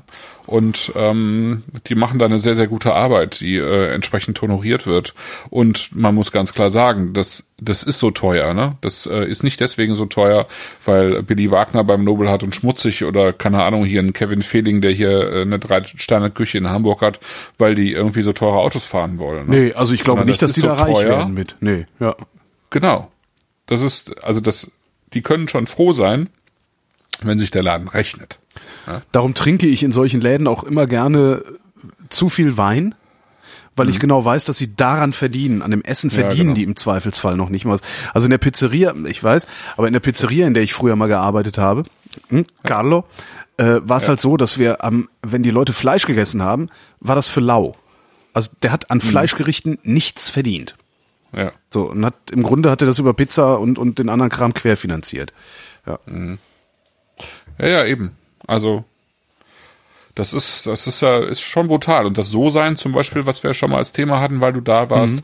der kann sich das erstmal auch nur leisten, weil dieses So-Sein eben zu einer Gruppe gehört, also beziehungsweise zu einem in Nürnberg bekannten, hochwertigen Caterer, der damit halt das Geld verdient, ne? Und das So-Sein erstmal querfinanziert. Ja, ne? Genau. Und es ist ja auch kein Wunder, dass viele der, der Sterne-Lokale äh, auch äh, sozusagen in irgendwelchen Hotels sind, ja. Mhm. Ähm, also, Nee, ich finde, man sollte sich dafür nicht schämen. Im Gegenteil, man sollte, man sollte das offensiv vertreten und sagen, so wie du das ja auch am Anfang gesagt hast, nehmt euch einen Sparstrumpf, tut da Geld rein und dann verfresst er das und versauft das in solchen Läden. Und wenn es ja. nur alle zwei Jahre mal ist oder so. Ja, also ich, eben. ich kann nur sagen, also das Menü, der hat das Menü teurer gemacht. Das kostet mittlerweile, oh, mhm. ich weiß gar nicht mehr was. Ich glaube 89 Euro. Also 90 Euro ja. fürs Essen. Wasser gibt's gratis. Ähm, Weinbegleitung finde ich, ich, das finde ich tatsächlich etwas problematisch, ist nach Verbrauch. Ähm, ich hm. finde es immer ganz gut, wenn man sagt, okay, äh, Essen kostet 90 Euro, Weinbegleitung kostet auch 90 Euro oder 50 oder was auch immer, dass du einfach weißt, okay, ich komme da mit einer definierten Summe Geld rein und wieder raus. Mhm. Wenn du sagst Weinbegleitung nach Verbrauch und dann so jemand bist wie ich, der gerne trinkt und viel trinkt und schnell trinkt und auch gerne unterschiedliche Sachen trinkt, passiert es dir dann halt wirklich schnell, dass du 250 Euro an so einem Abend lässt. Ja? Mhm. Ähm, hatten wir, nee, soweit waren wir nicht diesmal. Aber das, das ist, äh, ja, kann man, ja, kann man ja ruhig mal sagen. Also pro Nase 200 würde ich einfach mal äh, sparen, Sparschwein voll mhm. machen und dann dahin mhm. gehen. Und ich mhm. finde nach wie vor, das ist ähm, von der vom Erinnerungswert her, den das Ganze mir, ja. mir äh, mitgibt, ist das so, als hätte ich einen kurzen Urlaub gemacht, als wäre ich irgendwie, äh, äh keine Ahnung, ja, das, äh, drei genau, Tage an die Ostsee auch, gefahren oder irgendwie sowas. Mhm. Mhm. Ähm, ich erzähle da immer davon, ich erinnere mich immer wieder gerne daran. Ich, äh, ja, ich bin also das ist schon so, schon so ein, ein, echter kleiner Flash, den man da mitnimmt. Und so gesehen finde ich, ist es das dann auch wieder wert, weil sehr viele Leute geben sehr viel, äh, geben genauso viel Geld für irgendwas aus, woran sie vielleicht gar nicht so großartig Erinnerungen dann hinterher haben. Ja. ja. Ja. Trotzdem, es ist mir immer, denke ich so, also ich denke echt oft so, ui. Ich ist auch wirklich, wenn ich da, wenn ich da rausgehe, dann, also ich habe ja, ich kennst so Share the Meal. Mm, ja, hattest du mal von erzählt. Das ist ja. so ein Spendendings vom World Food Program. Ähm, da kannst du ja. über eine App, ah, ja, genau. über eine App total komfortabel, kannst du äh, Essensrationen spenden. Ähm, mhm. Die äh, setzen sich halt so Ziele, die sagen ja hier, diese Region in Mali, wir wollen, dass äh, alle Kinder in dieser Region in Mali oder alle Menschen in dieser Region, weiß ich jetzt gar nicht, äh, für ein Jahr lang, für ein Jahr lang jeden Tag eine warme Mahlzeit kriegen oder sowas oder jeden Tag mhm. was zu essen mhm. haben. Ähm, und du kannst über diese App spenden und zwar für einen Tag, eine Woche, einen Monat, ein Jahr. Mhm. Und das ist nicht so teuer. Ich, ein Tag kostet 40 Cent. Ja? Und mhm. immer wenn ich irgendwo essen gehe, also so Frittenbude, äh, spende ich einen Tag und äh, skaliere das dann sozusagen. Und äh, wenn ich dann aus dem Nobelhart und schmutzig komme, dann hau ich da aber auch mal äh, noch ein Jahr hinterher. Also ein Jahr äh, Share the Meal hinterher. Ah, okay. Was auch viel Geld ist, aber wo ich, womit ich mich dann so vor mir selber auch, das ist natürlich ein Ablasshandel, ne? Braucht man, braucht man sich gar nicht ja. zu vertun. Ja. Aber das, das nehme ich dann nochmal mit, weil ich denke mir dann auch oft so, ey, wie viel, wie viele Leute hätten davon satt werden können, äh, die echten Hunger haben? Das ist immer das, was ich da so ein bisschen schwierig finde bei. bei, bei ja, ist ja gut, dass du noch dran denkst. Ja, immerhin. Ja. Ich habe neulich auch, neulich auch sämtliche tust, ja. Flugreisen des Jahres bei Atmosphäre mich freigekauft. Ja, genau. ja, ja, ja, genau, so Sachen. Das mache ich auch. Wobei ich glaube ich dieses Jahr tatsächlich auch noch gar nicht. Doch, ich bin einmal geflogen. Genau. Ja. So, äh, ja. Cover. Cover, genau. Cover Oder ist, waren wir durch ähm, mit Cover? Hm, nee, du hast ja noch gar nicht, also äh, äh, also ich war noch nicht ganz durch mit äh, Recaredo, also mhm, genau. Ähm, also Cava wird im Prinzip erstmal genauso gemacht wie Champagner, also ähm, ja zweite Gärung sozusagen in der Flasche, ähm, dann eben weggelegt, äh, wobei äh, ein Cava eben nur neun Monate äh, sozusagen auf der Hefe liegen muss, äh, ähnlich wie ein Cremant. Ja? Mhm. Cremant muss auch neun Monate, während ein Champagner mindestens zwölf Monate liegen muss. Ähm, ansonsten ist das Gebiet sozusagen so groß wie, wie die Champagne. Es ist äh, Kalkböden und so weiter. Äh, nicht so wichtig. Interessanter ist, dass sozusagen diese, also was, was bei Recaredo passiert, denn die leisten sich beispielsweise äh, etwas, was, was kaum noch jemand tut. Die verschließen alle Flaschen schon im Keller, also wenn die sozusagen auf der auf der Hefe liegen, auf den Latten liegen, äh, die Jahre, äh, dann verschließen die die mit Korken.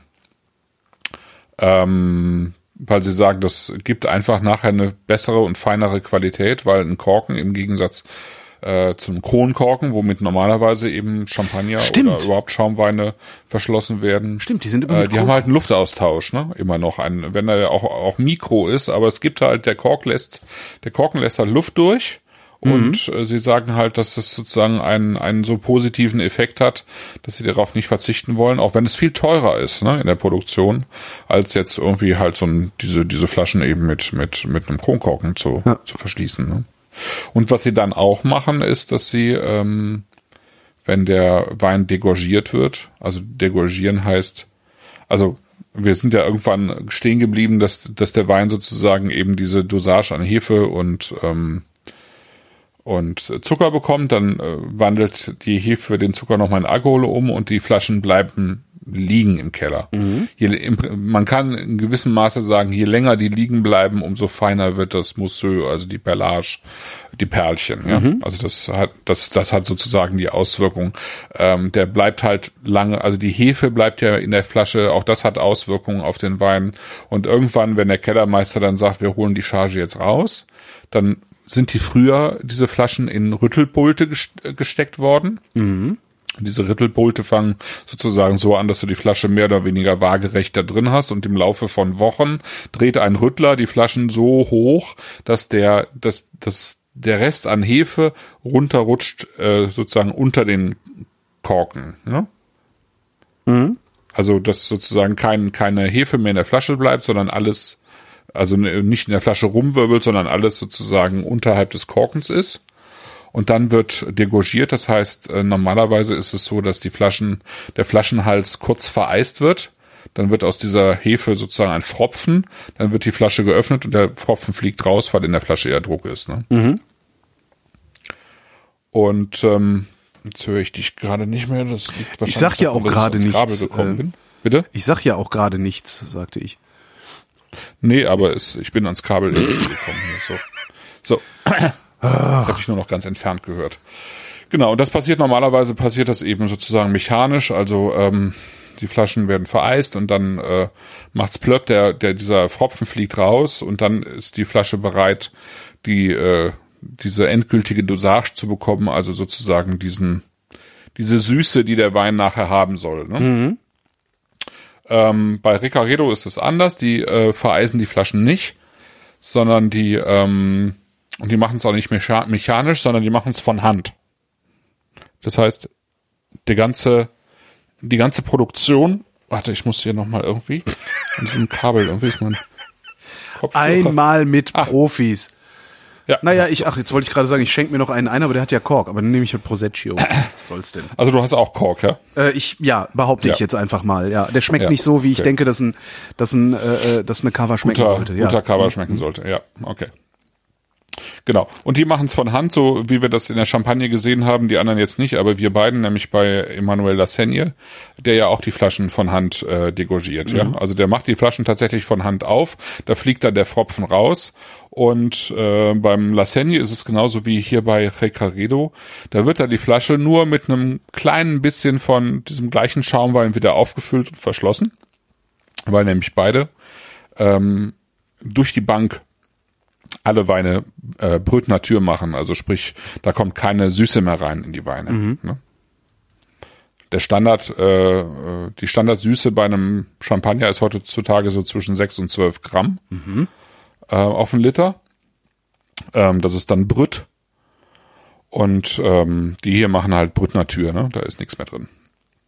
Also es ist ein sehr, sehr handwerklich, tatsächlich bei äh, Recaredo noch ein sehr, sehr handwerklicher Prozess. Und wenn man dann äh, bedenkt, dass sozusagen die, die Flasche irgendwie 20 Euro kostet und die 45 Monate im, im Keller gelagert ist, das ist schon. Da haben die einen günstigen Quadratmeterpreis äh, für den Keller bezahlt, ja. Ja, ja, ja. Und das ist sozusagen der Einstiegswein von denen quasi, ja. Das ist schon, also das ist schon toll, was die da machen. Also Ich muss auch sagen, wenn ich mich so an die Schaumweine zurückerinnere, die ich so getrunken habe, waren die Covers immer irgendwie die beeindruckendsten.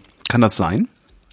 Kann das sein, dass die irgendwas anders, irgendwas Ja, es ist also es ist ein anderes Produkt als ein äh, Champagner auf jeden Fall.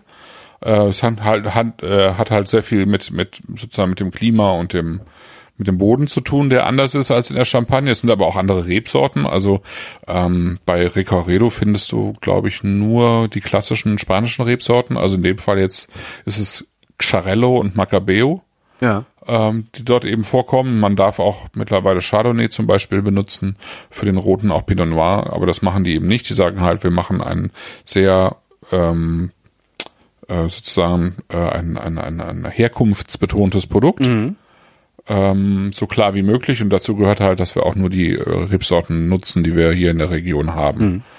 Ähm, und äh, ich, ich finde Cava äh, tendenziell einfach äh, so ein bisschen straighter ähm, als äh, als Champagner. Ja. Also die haben seltener so dieses das, was wir gleich bei Di Sosa sozusagen in Reinform haben werden, dieses weinigere, dieses hefebetontere, äh, dieses vielleicht auch manchmal weichere. Äh, das hat ein Cava eigentlich selten. Also ein Cava ist ein Wein, der in Barcelona oder überhaupt in Spanien eigentlich zu Tapas getrunken wird. Ja. Und ähm, das ist irgendwie eine Küche, die ist auch straight. Ja, die ist nicht, ähm, die ist nicht so, wie soll ich sagen, die ist auch nicht, die ist nicht cremig, ja. Ja. Das ist irgendwie eine, eine, eine straighte Küche, die, Ja. die, die eben aus wenigen äh, Komponenten besteht und irgendwie sehr unverfälscht, äh, irgendwie ähm, einfach sehr, sehr hochwertige Komponenten zusammenbringen soll, wenn es gut gemacht ist. Und der Cava äh, unterstützt es eigentlich, ja. Und das ist ein, ja, Heißt das, dass wir jetzt den De Sosa aufmachen? ja, können wir machen. Ja, Oh, nicht schütteln. genau, würde ich sagen. Ich wollte ihn gerade aus dem Karton rausschütteln, in dem ich ihn hier äh, gelagert habe. so, Ja. was ist denn hier der Stupsi? Oh, ey, das mit diesen Kapseln, das ist doch auch irgendwie alles, das ist doch Masturbation, oder? Ich meine, äh, Kapseln drauf. Kapseln. Können die nicht einfach den Korken offen lassen? Ich finde, die ganzen Weinhersteller, die sollen mal aufhören, diese Kapseln immer oben drauf zu machen. Die kriegt man nämlich immer nicht ab. Ach so. Nö, nö, nö, nö, nö, nö, nö. Der Chat diskutiert gerade darüber, was äh, die Lieblingsflasche des Jahres, also die lieblings äh, weinflaschenflasche des ah, Jahres war. Okay. Auch, auch interessant. Hoch. Mhm. mhm. Wäre natürlich auch was, was mit, mit vielen Usern noch, noch wesentlich spannender würde. Aber ich müsste auch überlegen, was hatten wir denn? Was hatten Ja, wir da müsste ich jetzt auch mal nachgucken, was, Also wir, klar, was der, wir so alles der. Busacco war natürlich außergewöhnlich, aber das, ich, ich finde, der spielt so ein bisschen außer Konkurrenz, weil Ja, äh, klar ist der geil, der kostet auch 50 Euro. Weißt du so, irgendwie. ja. Aber was hat mich denn, was hat mich denn am stärksten beeindruckt dieses Jahr? Ich guck mal, die, das Jahr ist auch so wahnsinnig schnell vorbeigegangen. Ja. Wir haben im Januar haben wir von Bäder, glaube ich, eben diese drei Bäderweine gehabt, auch mit so einem äh, Methode Artisanal. Ach, da war, genau, da, da war der Sekt dabei, da war ein sehr, sehr guter Sekt dabei. Genau, Der das war eben auch. Der war super, Ja, davon habe ich mir noch einen Karton bestellt gehabt, ja. dann hinterher. Ähm, und jetzt kommt wieder ein typischer Holgi, ja, äh, den ich dann beim Aufräumen wiedergefunden habe. Also ich habe irgendwie hier, hier dieses, ich habe eine zweieinhalb Zimmerwohnung, in der ich keine Gäste empfangen kann, weil ich ein Messi bin. Äh, und dieses halbe Zimmer, was ich da habe, das ist so, ich benutze das halt als Abstellkammer äh, sozusagen. Das ist nicht sonderlich groß. Ähm, und ich habe da jetzt, ich wohne hier seit sieben Jahren, ich habe es nach sieben Jahren endlich mal geschafft, Regale in diesen Raum einzubauen. Ähm, und äh, als ich die Regale da reinbauen wollte, äh, musste ich halt erstmal alles, was da so drin rumlag, rausräumen. Und ich wusste, ich habe hier Weinkartons drin stehen, aber ich wusste nicht mehr, was das im Einzelnen ist und so. Und dachte dann, was ist das denn? Der ist ja noch zu. also ein komplett zugeklebter Karton. Hab den aufgemacht und hab da sechs Flaschen von diesem Bädersekt drin gefunden. Und der ist toll. muss man, muss man echt Super. mal sagen. Jetzt habe ich vier Flaschen Bädersekt. ah. Fump. Hast du jetzt gerade Jo, aufgemacht? und es hat geklappt. Ja. ja. Achtung, Atmo. ja.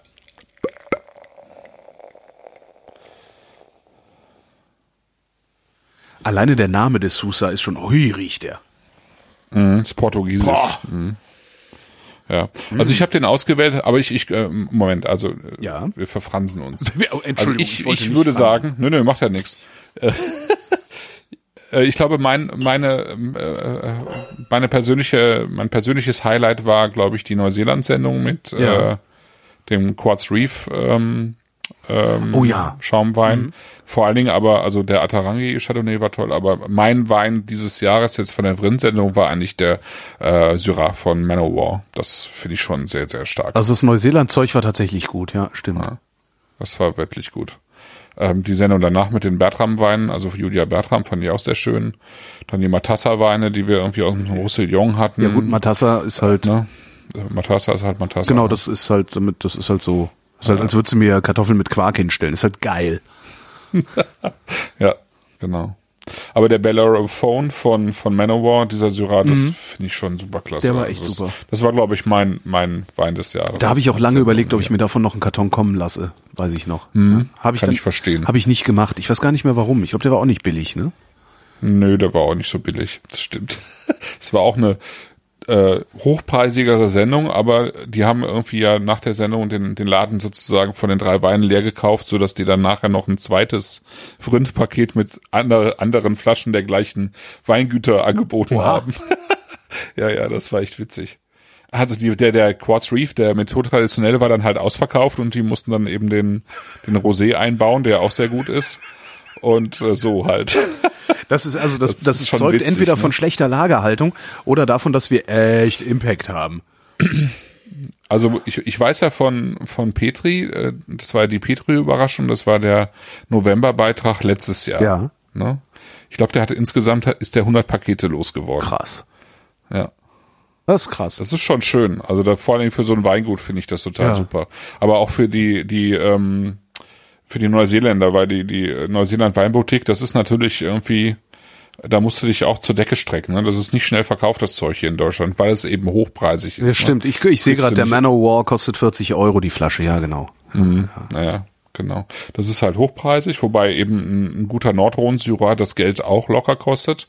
Aber Neuseeland ist halt natürlich äh, nicht ganz einfach zu verkaufen und die, die beiden sind sehr ähm, umtriebig, um, um das zu ändern. Und das finde ich einfach schön, wenn das dann auch läuft. Also können wir auch gerne nochmal machen. Also ich finde, eine Neuseeland-Sendung können wir gerne nochmal machen. Jederzeit. Ja. Genau. Vor allen Dingen, wenn wir in der Lage sind, dem den Laden auszuverkaufen, dann äh, wird er uns das ja auch schenken, dann das Zeug. Das ist ein guter Deal irgendwie. Also, Das stimmt. wobei ich glaube, haben wir haben Ja. wir dieses Jahr überhaupt, ich glaube, wir haben dieses Jahr fast gar nichts bezahlen müssen für die Flaschen, die wir trinken, ne?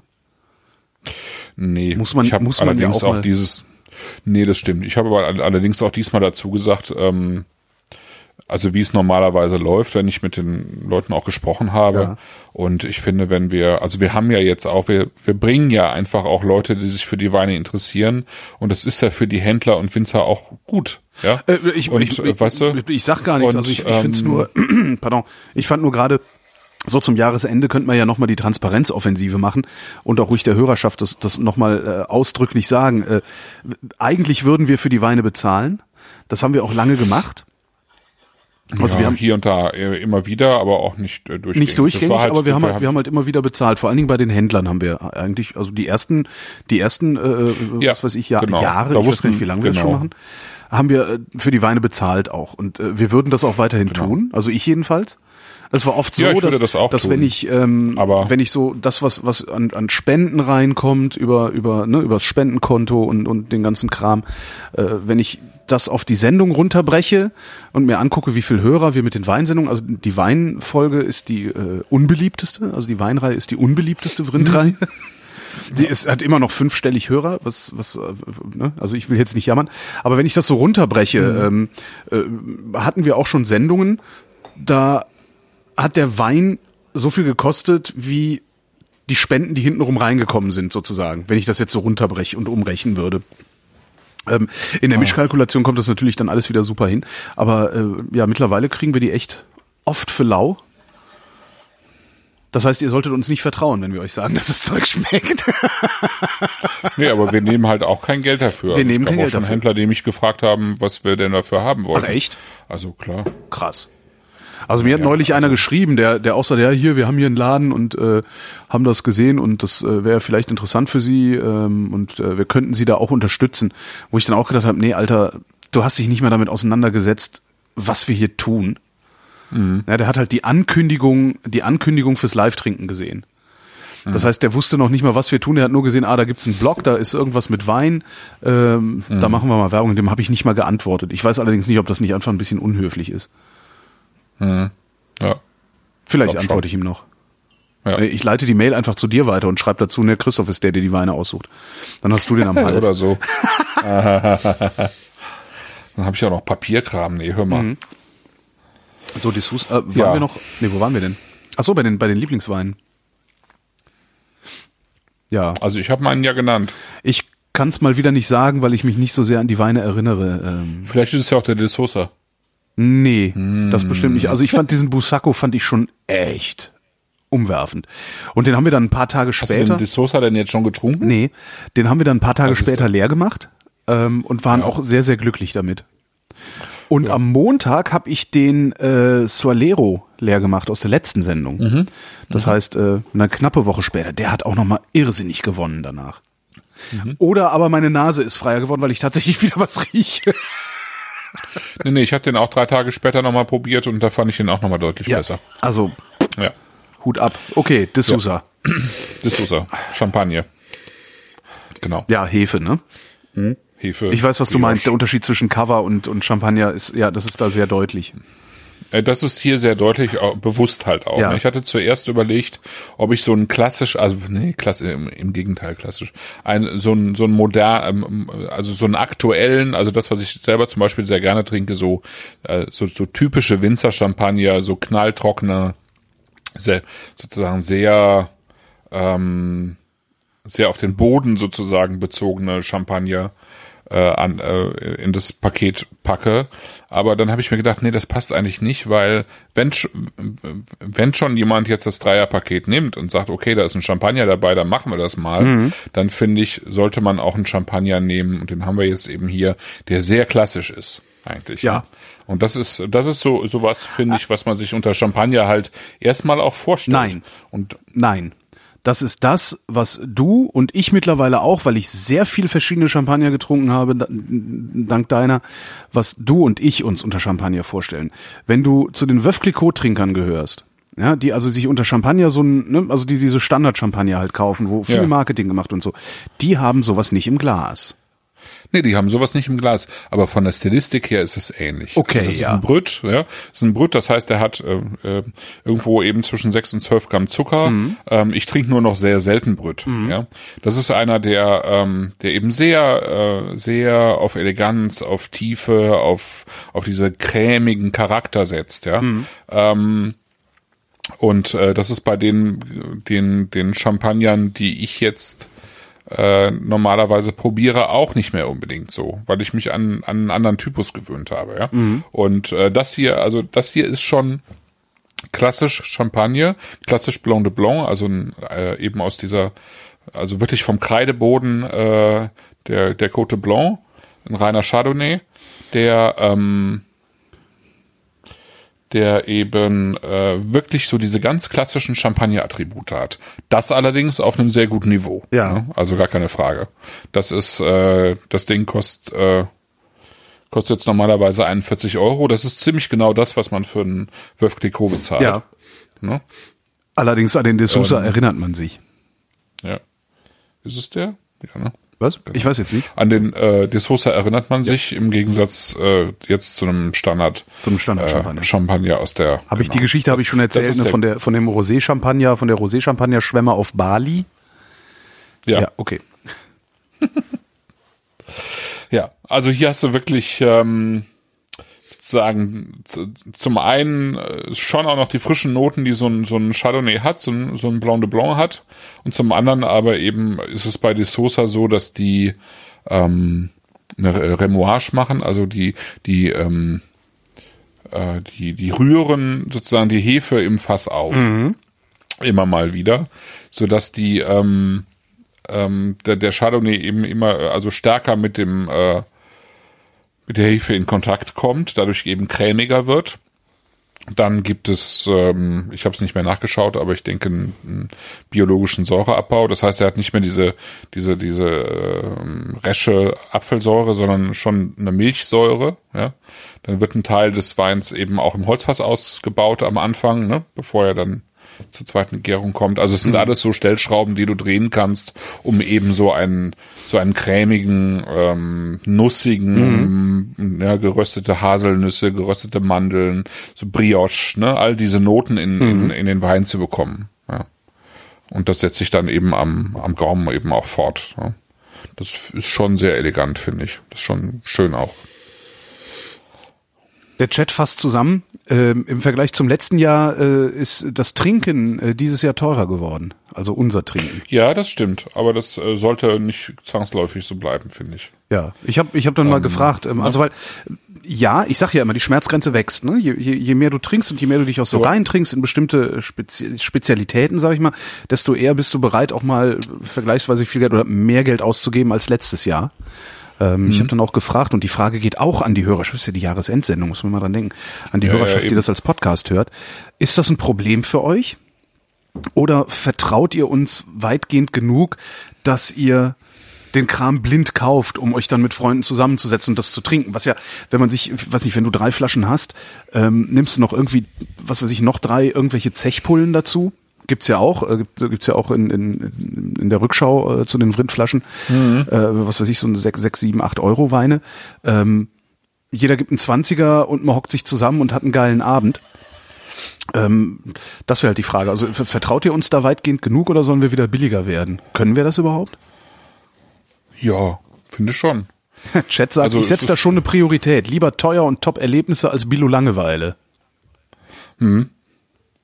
Ja, aber also ich finde schon, das, das muss eine gute Mischung sein ähm, aus aus äh, mal so mal so. Ja, also ich finde auch, also es muss ja auch nicht äh, zwangsläufig. Also ich ich würde mir jetzt, wenn ich auf der anderen Seite wäre, auch nicht unbedingt immer jede jede Sendungs jedes Sendungspaket auch leisten wollen, ja oder können. Ähm, Es ist halt auch schon ordentlich Also so ich hätte- jeden Monat 60, 70 Jo. Euro. Ja, klar. Ja. Ja, ja, eben. Ne, das muss, das muss jetzt nicht sein. Wir hatten jetzt November und Dezember dann eben zwei teureren Sendungen hintereinander. Das ähm, war mit Sicherheit nicht ganz ähm, äh, so perfekt, aber Wow. also die Mischung macht's, glaube ich. Ne? Und ähm, ich, ich persönlich bin ja bin ja auch äh, immer äh, dahinterher äh, auf einem auf einem günstigeren Niveau tolle Weine zu finden. Ja, klar. Ne? Und jetzt das gelingt uns immer wieder, aber das ist schon richtig. Wir hatten die Neuseeland-Sendung, die war teurer und jetzt die letzten beiden zum Beispiel. Und äh, ähm, ja gut. Aber auf der anderen Seite, meine Güte. Ähm, das also, ich sag mal, um den, den, den Horizont zu erweitern, finde ich, gehört es einfach auch Ja. dazu. Ja, Ja, also also solche ich- Weine einfach auch Ich persönlich habe hab und da gerade kein Problem, aber ja. und jetzt gerade die Leute, die schon länger mit dabei sind, finde ich, äh, für die soll es ja auch weitergehen. Ja, ne? Also genau, äh, ja. einfach um, um, um den äh, sozusagen den, den Horizont zu erweitern.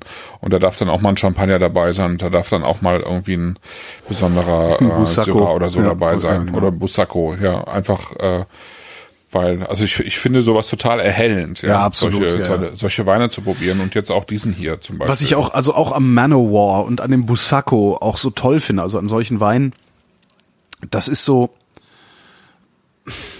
wie nennt man das denn? Ja, das ist so ein Sehnsuchts, äh, so ein Sehnsuchts, also bei, bei, bei Orten kennt man das, dass man so Sehnsucht, Se- Sehnsuchtsorte hat, wo Ja. man immer mal hin will, Ja. aber es aus irgendwelchen Gründen nicht schafft. Und so eine 50 Euro Flasche Wein ist halt auch irgendwie so ein Sehnsuchtsort. Da kannst du es aber hinschaffen. Und da kannst du dir halt echt nochmal überlegen, so komm, ey, selbst wenn ich äh, wenig Kohle habe, spare ich vielleicht mal ein halbes Jahr, weil dann gibt's den ja immer noch. Oder dann gibt's halt den nächsten Jahrgang oder irgendwie sowas. Das finde ich eigentlich ganz cool daran. Also man kommt Ja. an, an Sehnsuchtsorte, äh, die dann wiederum vergleichsweise wenig kosten. Was vielleicht eine etwas schräge Ja. Metapher ist. Ja. Ja, ja, aber ja, das kann ich aber nachvollziehen. Und ich finde es auch wichtig, sozusagen, wenn man dann so ein Geld ausgibt, dann auch Weine im Glas zu haben, wo man es einfach auch schmeckt. Ja. Ja. das ist jetzt auch klar, dass das, also, äh, ich meine, Champagner ist immer teuer, ja. Du kriegst einfach, äh, für, du kriegst einfach keine günstigen Champagner, die man irgendwie trinken möchte. Ne? Ja. Klar, du kannst irgendwie in Discount gehen und äh, gerade zu Weihnachten werden auch im Lebensmitteleinzelhandel, nicht nur hier, auch in Frankreich irgendwie die Weine verkloppt. Aber das ist dann halt auch alles irgendein Zeugs. Ne? Mhm. Wenn du, wenn du Champagner auf einem vernünftigen Niveau haben willst, ist der immer teuer, aber dann soll es sich auch lohnen. Und ich finde, wenn, ähm, also wenn wir teure Flaschen im, äh, in der Sendung haben, dann soll auch jeder, der das probiert, der Meinung sein, Das ist zwar teuer, aber man merkt auch äh, die Qualität, die dahinter steckt. Ne? Und ich finde, das ist bei so einem Busacco der Fall, das war bei den, den neuseeländischen Weinen der Fall. Das war einfach ganz klar, das sind, äh, die sind teuer, aber die sind auch wirklich gut. Ja. Ja. ja. Ja. So. Zurück zum D'Souza. Zurück zum, zum De Sousa, genau. Der hat, ähm, der Relatz, der war ja, Ich finde den, im, der, der schmeckt, also was der am, am Gaumen, was der da macht, finde ich wesentlich spektakulärer als den, den Geruch. ja, der Geruch ist halt, wie gesagt, also so sehr klassische äh, Blanc de Blanc und ähm, 2,9 ist der in die Flasche gekommen.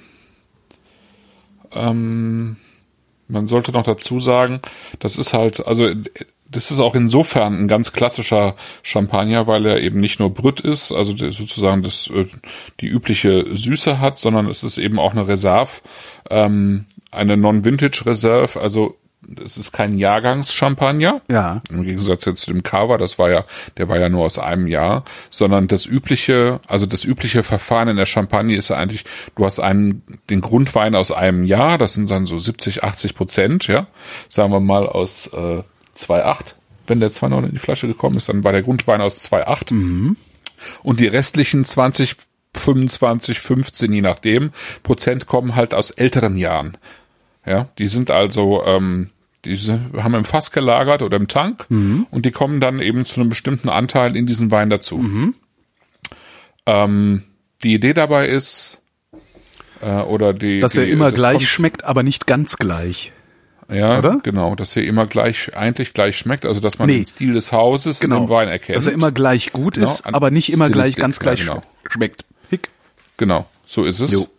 Und entwickelt hat sich das eigentlich daraus letztlich, dass die ähm, Champagne eben so, ein, äh, so eine, so eine äh, äh, ganz letztlich eine ganz schwierige geografische Lage hat. Es ist die mit Abstand nördlichste Bereich in Frankreich, in dem Weinbau betrieben wird.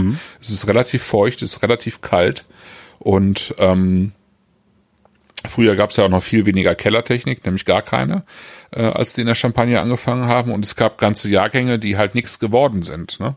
Oder wo Teile, die Teile der Champagne sozusagen ähm, ihre ganzen Ernten verloren haben, weil sie nicht reif geworden sind oder wie auch immer. Ne? Moment, ich muss mal gerade eben husten. Ja. I. Ja, ich habe keine Hust äh, Räuspertaste hier. Ist ja ekelhaft. Ähm, und man konnte äh, sozusagen mit der, äh, damit, dass man äh, ähm, es erlaubt hat, alte Weine mit dazuzunehmen, konnte man das so ein bisschen ausgleichen. Ja, weil man immer Reserveweine aus den Jahren davor dabei hatte. Und eben äh, meistens diese Weine eben auch aus ganz unterschiedlichen, also aus Reben von aus unterschiedlichen Ortschaften herbei befördert hat. Ja. Also bei einem der, der berühmtesten Häuser in der Champagne zum Beispiel, bei Krug, ja, da ist die, die normale äh, Cuvée, die besteht, glaube ich, aus 250 verschiedenen Grundweinen. Ui.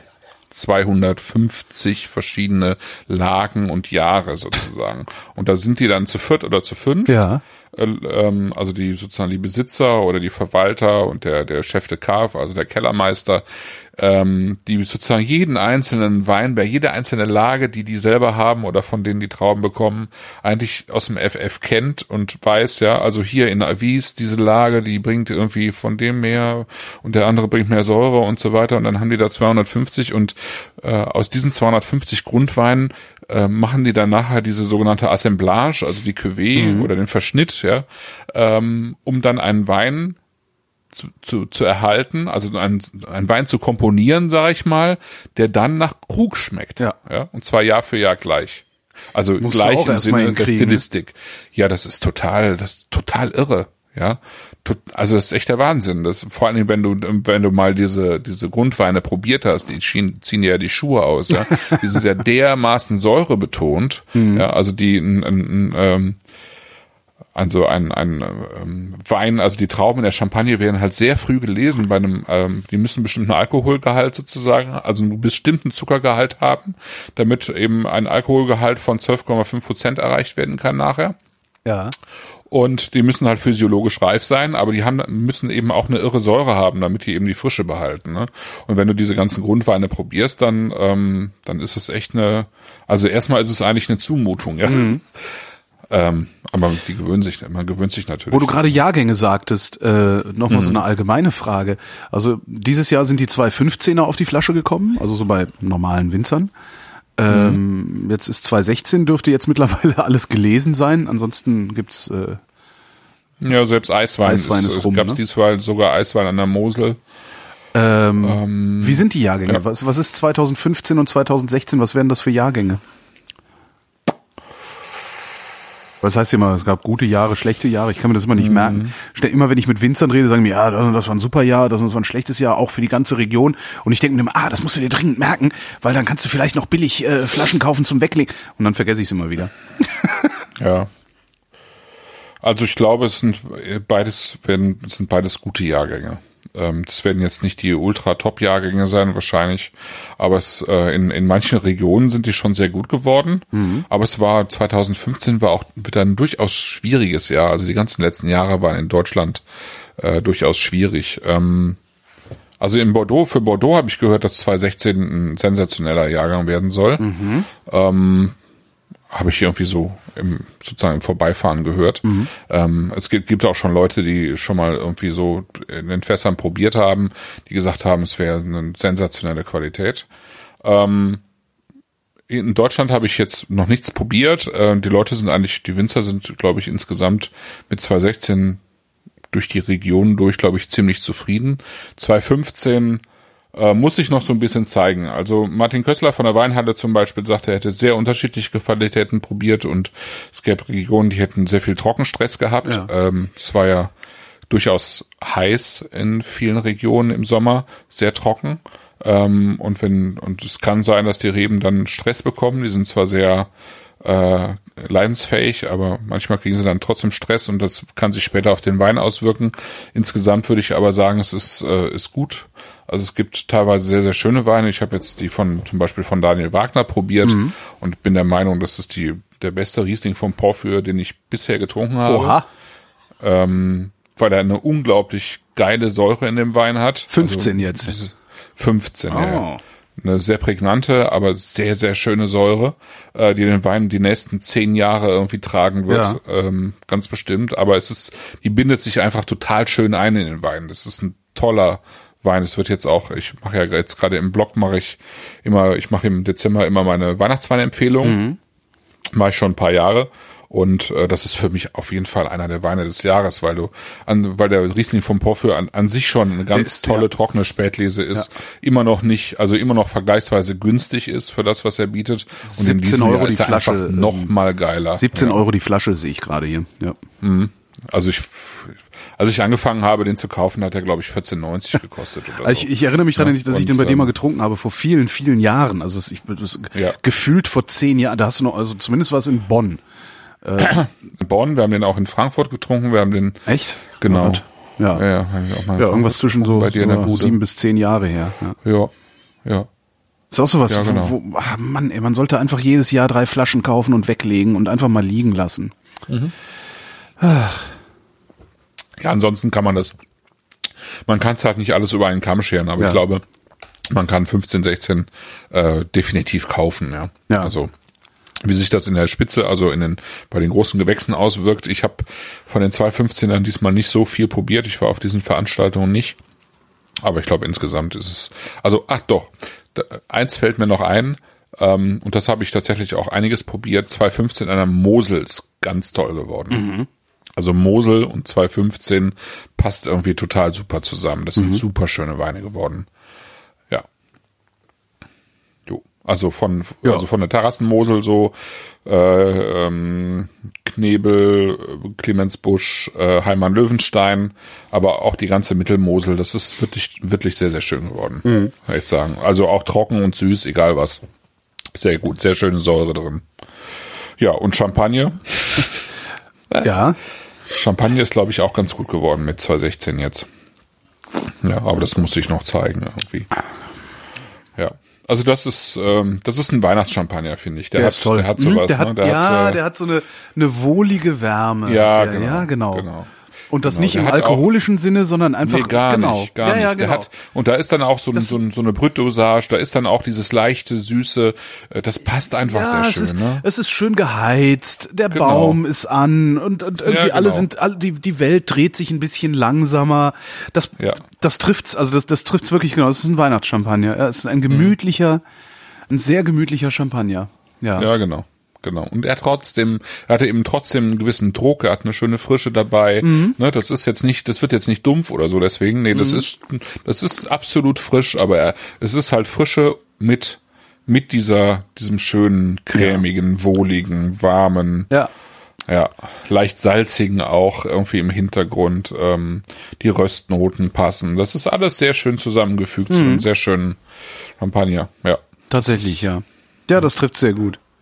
Wie viele Jahrhundertjahrgänge gibt's eigentlich in einem Jahrhundert? fragt der Chat. Ja, das sind mehr geworden. Das war, das hat was mit der Klimaveränderung zu tun.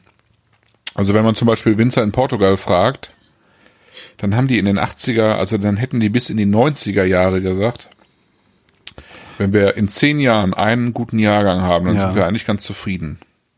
Und heutzutage sagen die eher, also wenn wir, wenn wir ein Jahr Ausfall haben oder zwei, dann ist schon schlecht. Ja. Also es hat sich stark verändert. Ähm, auch in auch in Deutschland ist das Niveau insgesamt deutlich besser geworden. Also es, das ist zwar nicht einfach, es gibt halt äh, auch äh, also Wetterextreme, ja, ne? Aber äh, insgesamt sind die Ausfälle nicht mehr so hoch und ents entsprechend gibt's dann auch die mehr Möglichkeiten, wirklich gute Jahrgänge zu haben und ja Gott, Jahrhundertjahrgang. Ähm, Welches war denn der letzte Jahrhundertjahrgang? Also der letzte, der wirklich beeindruckend war. ich weiß, für Deutschland kann ich es gar nicht so sagen. Also wo, wo man es halt sagt, also wo es eine Riesenrolle spielt, ist Bordeaux, ja. Ja. Ähm, und da war der letzte, waren die letzten beiden Jahrhundertjahrgänge waren 2,9 und 2,10. Naja. Ähm, Das Ja, heißt, zwei- zwei Neuner und zwei zwei Zehner Flaschen kann man heute schon nicht mehr bezahlen. doch, doch, das kann man schon bezahlen, weil äh, Bordeaux einfach ein riesen Absatzproblem hat. Äh, das hängt auch ein bisschen damit Bordeaux zusammen. hat ein Absatzproblem. Ich dachte, der, Ja. der Chines würde den Markt einfach leer kaufen. Nein, nein, nein, das ist längst nicht mehr so. Ach. Der, auch der Chinese, also der Chinese kauft zwar äh, auch Weingüter in Bordeaux und der kauft auch Bordeaux, aber bei weitem auch jetzt nicht äh, einfach alles, ja, und auch nicht in, in, in sozusagen alles, was, was man kriegen kann. Also vielleicht bei Lafitte oder so, aber, ähm, aber nicht durchgängig. Nee, Bordeaux ist halt unglaublich teuer geworden seit den 2000ern, ja. Und ähm, die sind auch in schlechten Jahrgängen nicht wirklich von den Preisen massiv abgerückt. Das heißt, das ist, hat sich immer eigentlich immer weiter ein bisschen gesteigert und wenn die jetzt tatsächlich mit 2016 wieder so einen gigantischen Jahrgang haben, dann wird es wahrscheinlich noch mal teurer werden. Und das, also viele Händler, also in Bordeaux ist es ja so, die ähm, Weingüter verkaufen nie direkt an Endkunden, Ja. sondern die verkaufen an Zwischenhändler. Und zwischen dem Weingut und dem Zwischenhändler gibt es sogenannte Coutiers, die nochmal sozusagen die Preise festlegen. Irgendwie. Ja? Also nochmal ein Zwischenhändler. Das kommt da tatsächlich daher, dass die, die äh, früheren Bordeaux-Weingutsbesitzer, was früher ausschließlich Adlige waren, sich zu fein waren mit dem Handel, sich mit dem Handel zu treffen, um irgendwelche Preise festzulegen. Das, haben, das heißt, die haben irgendwelche Reiter geschickt sozusagen, ja, die, die dann hin und her geritten sind und die, die, äh, die Preise ähm, verhandelt haben. Das ist, hat sich bis heute so ein bisschen gehalten. Ähm, und ähm, dann werden Preise ausgerufen ähm, für sozusagen für die ähm, äh, für den für den noch nicht fertigen Wein. Also es ist immer so, dass im, im April eines Jahres können die wichtigsten Weinhändler und Journalisten ko- kommen nach Bordeaux, dann können die alle Weine probieren. Das sind aber sozusagen aufgehübschte Fassproben, die sind dann noch nicht fertig. Das ist sozusagen der Jahrgang vom letzten Jahr, der bleibt aber ja dann noch mal anderthalb Jahre im Fass. Ja. Aber dann kann man schon zumindest schon mal einigermaßen einschätzen, wie ist der Wein denn jetzt und dann machen die sich alle schöne Notizen und am Ende des Aprils ähm, veröffentlicht man dann den Preis für eine Flasche. Ja? Ja. Und zwar sozusagen den Vorzugspreis, äh, den der Händler dann bezahlt. Und der Händler muss dann auch den Wein kaufen, auch wenn er dann auch im Fass ist. Und ähm, ich als Kunde kann dann auch schon den Wein beim Händler kaufen und bekomme den halt anderthalb Jahre später geliefert. Ähm, das, dieses System gibt's bis heute. Ähm, ähm, ich würde sagen, es ist eigentlich so ein bisschen überholt, aber gibt's halt bis heute. Und äh, aber es gibt halt zunehmend Händler, die hier keinen Bock mehr drauf haben und aussteigen wollen und die eben auch alle sagen, das ist alles viel zu teuer. Ja. Ja. Ähm, Also also ich sag mal, sich also ihr eigenes Grab am Ende. ja, im Zweifelsfall schon. Also du, du weißt, du hast, du hast mal für einen 2006er Ponte Canet viel Geld ausgegeben. Na, ja. Boah. Naja, der, der stand halt für, für äh, fast das Doppelte in einem Laden ähm, ein Jahr später oder sowas. Ja, ja, weil du den von, von mir schon, schon günstig bekommen Ja, hattest. ja, ja, ja. Ähm, jetzt gucke ich mal gerade, was der Ponte Canet 2010 kostet. Das ist Ja. so, glaube ich, der hat, glaube ich, 100 Punkte bekommen von Robert Parker. Was macht Robert Parker eigentlich, wenn er einen Wein trinkt, der besser ist als 100 Punkte? Moment. Hat der da Also der Sternchen dran der- oder was? Der 2010er, der kostet jetzt so um die 225 Euro die Flasche. Was? Ja, ja. Was? Und da siehst du halt, wie sich das verändert hat. Ne? Äh, mal gucken, was, was Lobenberg hier. Ponte Canet 211 kostet 95 Euro, 212 kostet 93 Euro. Was kostet denn der 2,6er, um Gottes Willen? Ja, das du ja nur noch 214 kostet 89 Euro, 215 105 Euro. So in diesem Preisspektrum bewegt sich das. Ähm,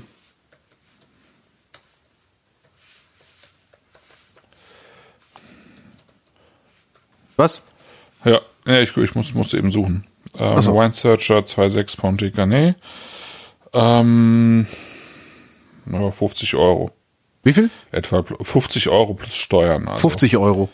Ja, 50 bis 70 Euro. Die Flasche ist, Oh ja. ja, so die Ecke. Na, das geht ja noch. Ja. Viel mehr haben wir ja auch nicht Ähm, bezahlt. Ja, genau so. Also, Mist, das heißt, die, die Wertanlage ist äh, in die Hose gegangen.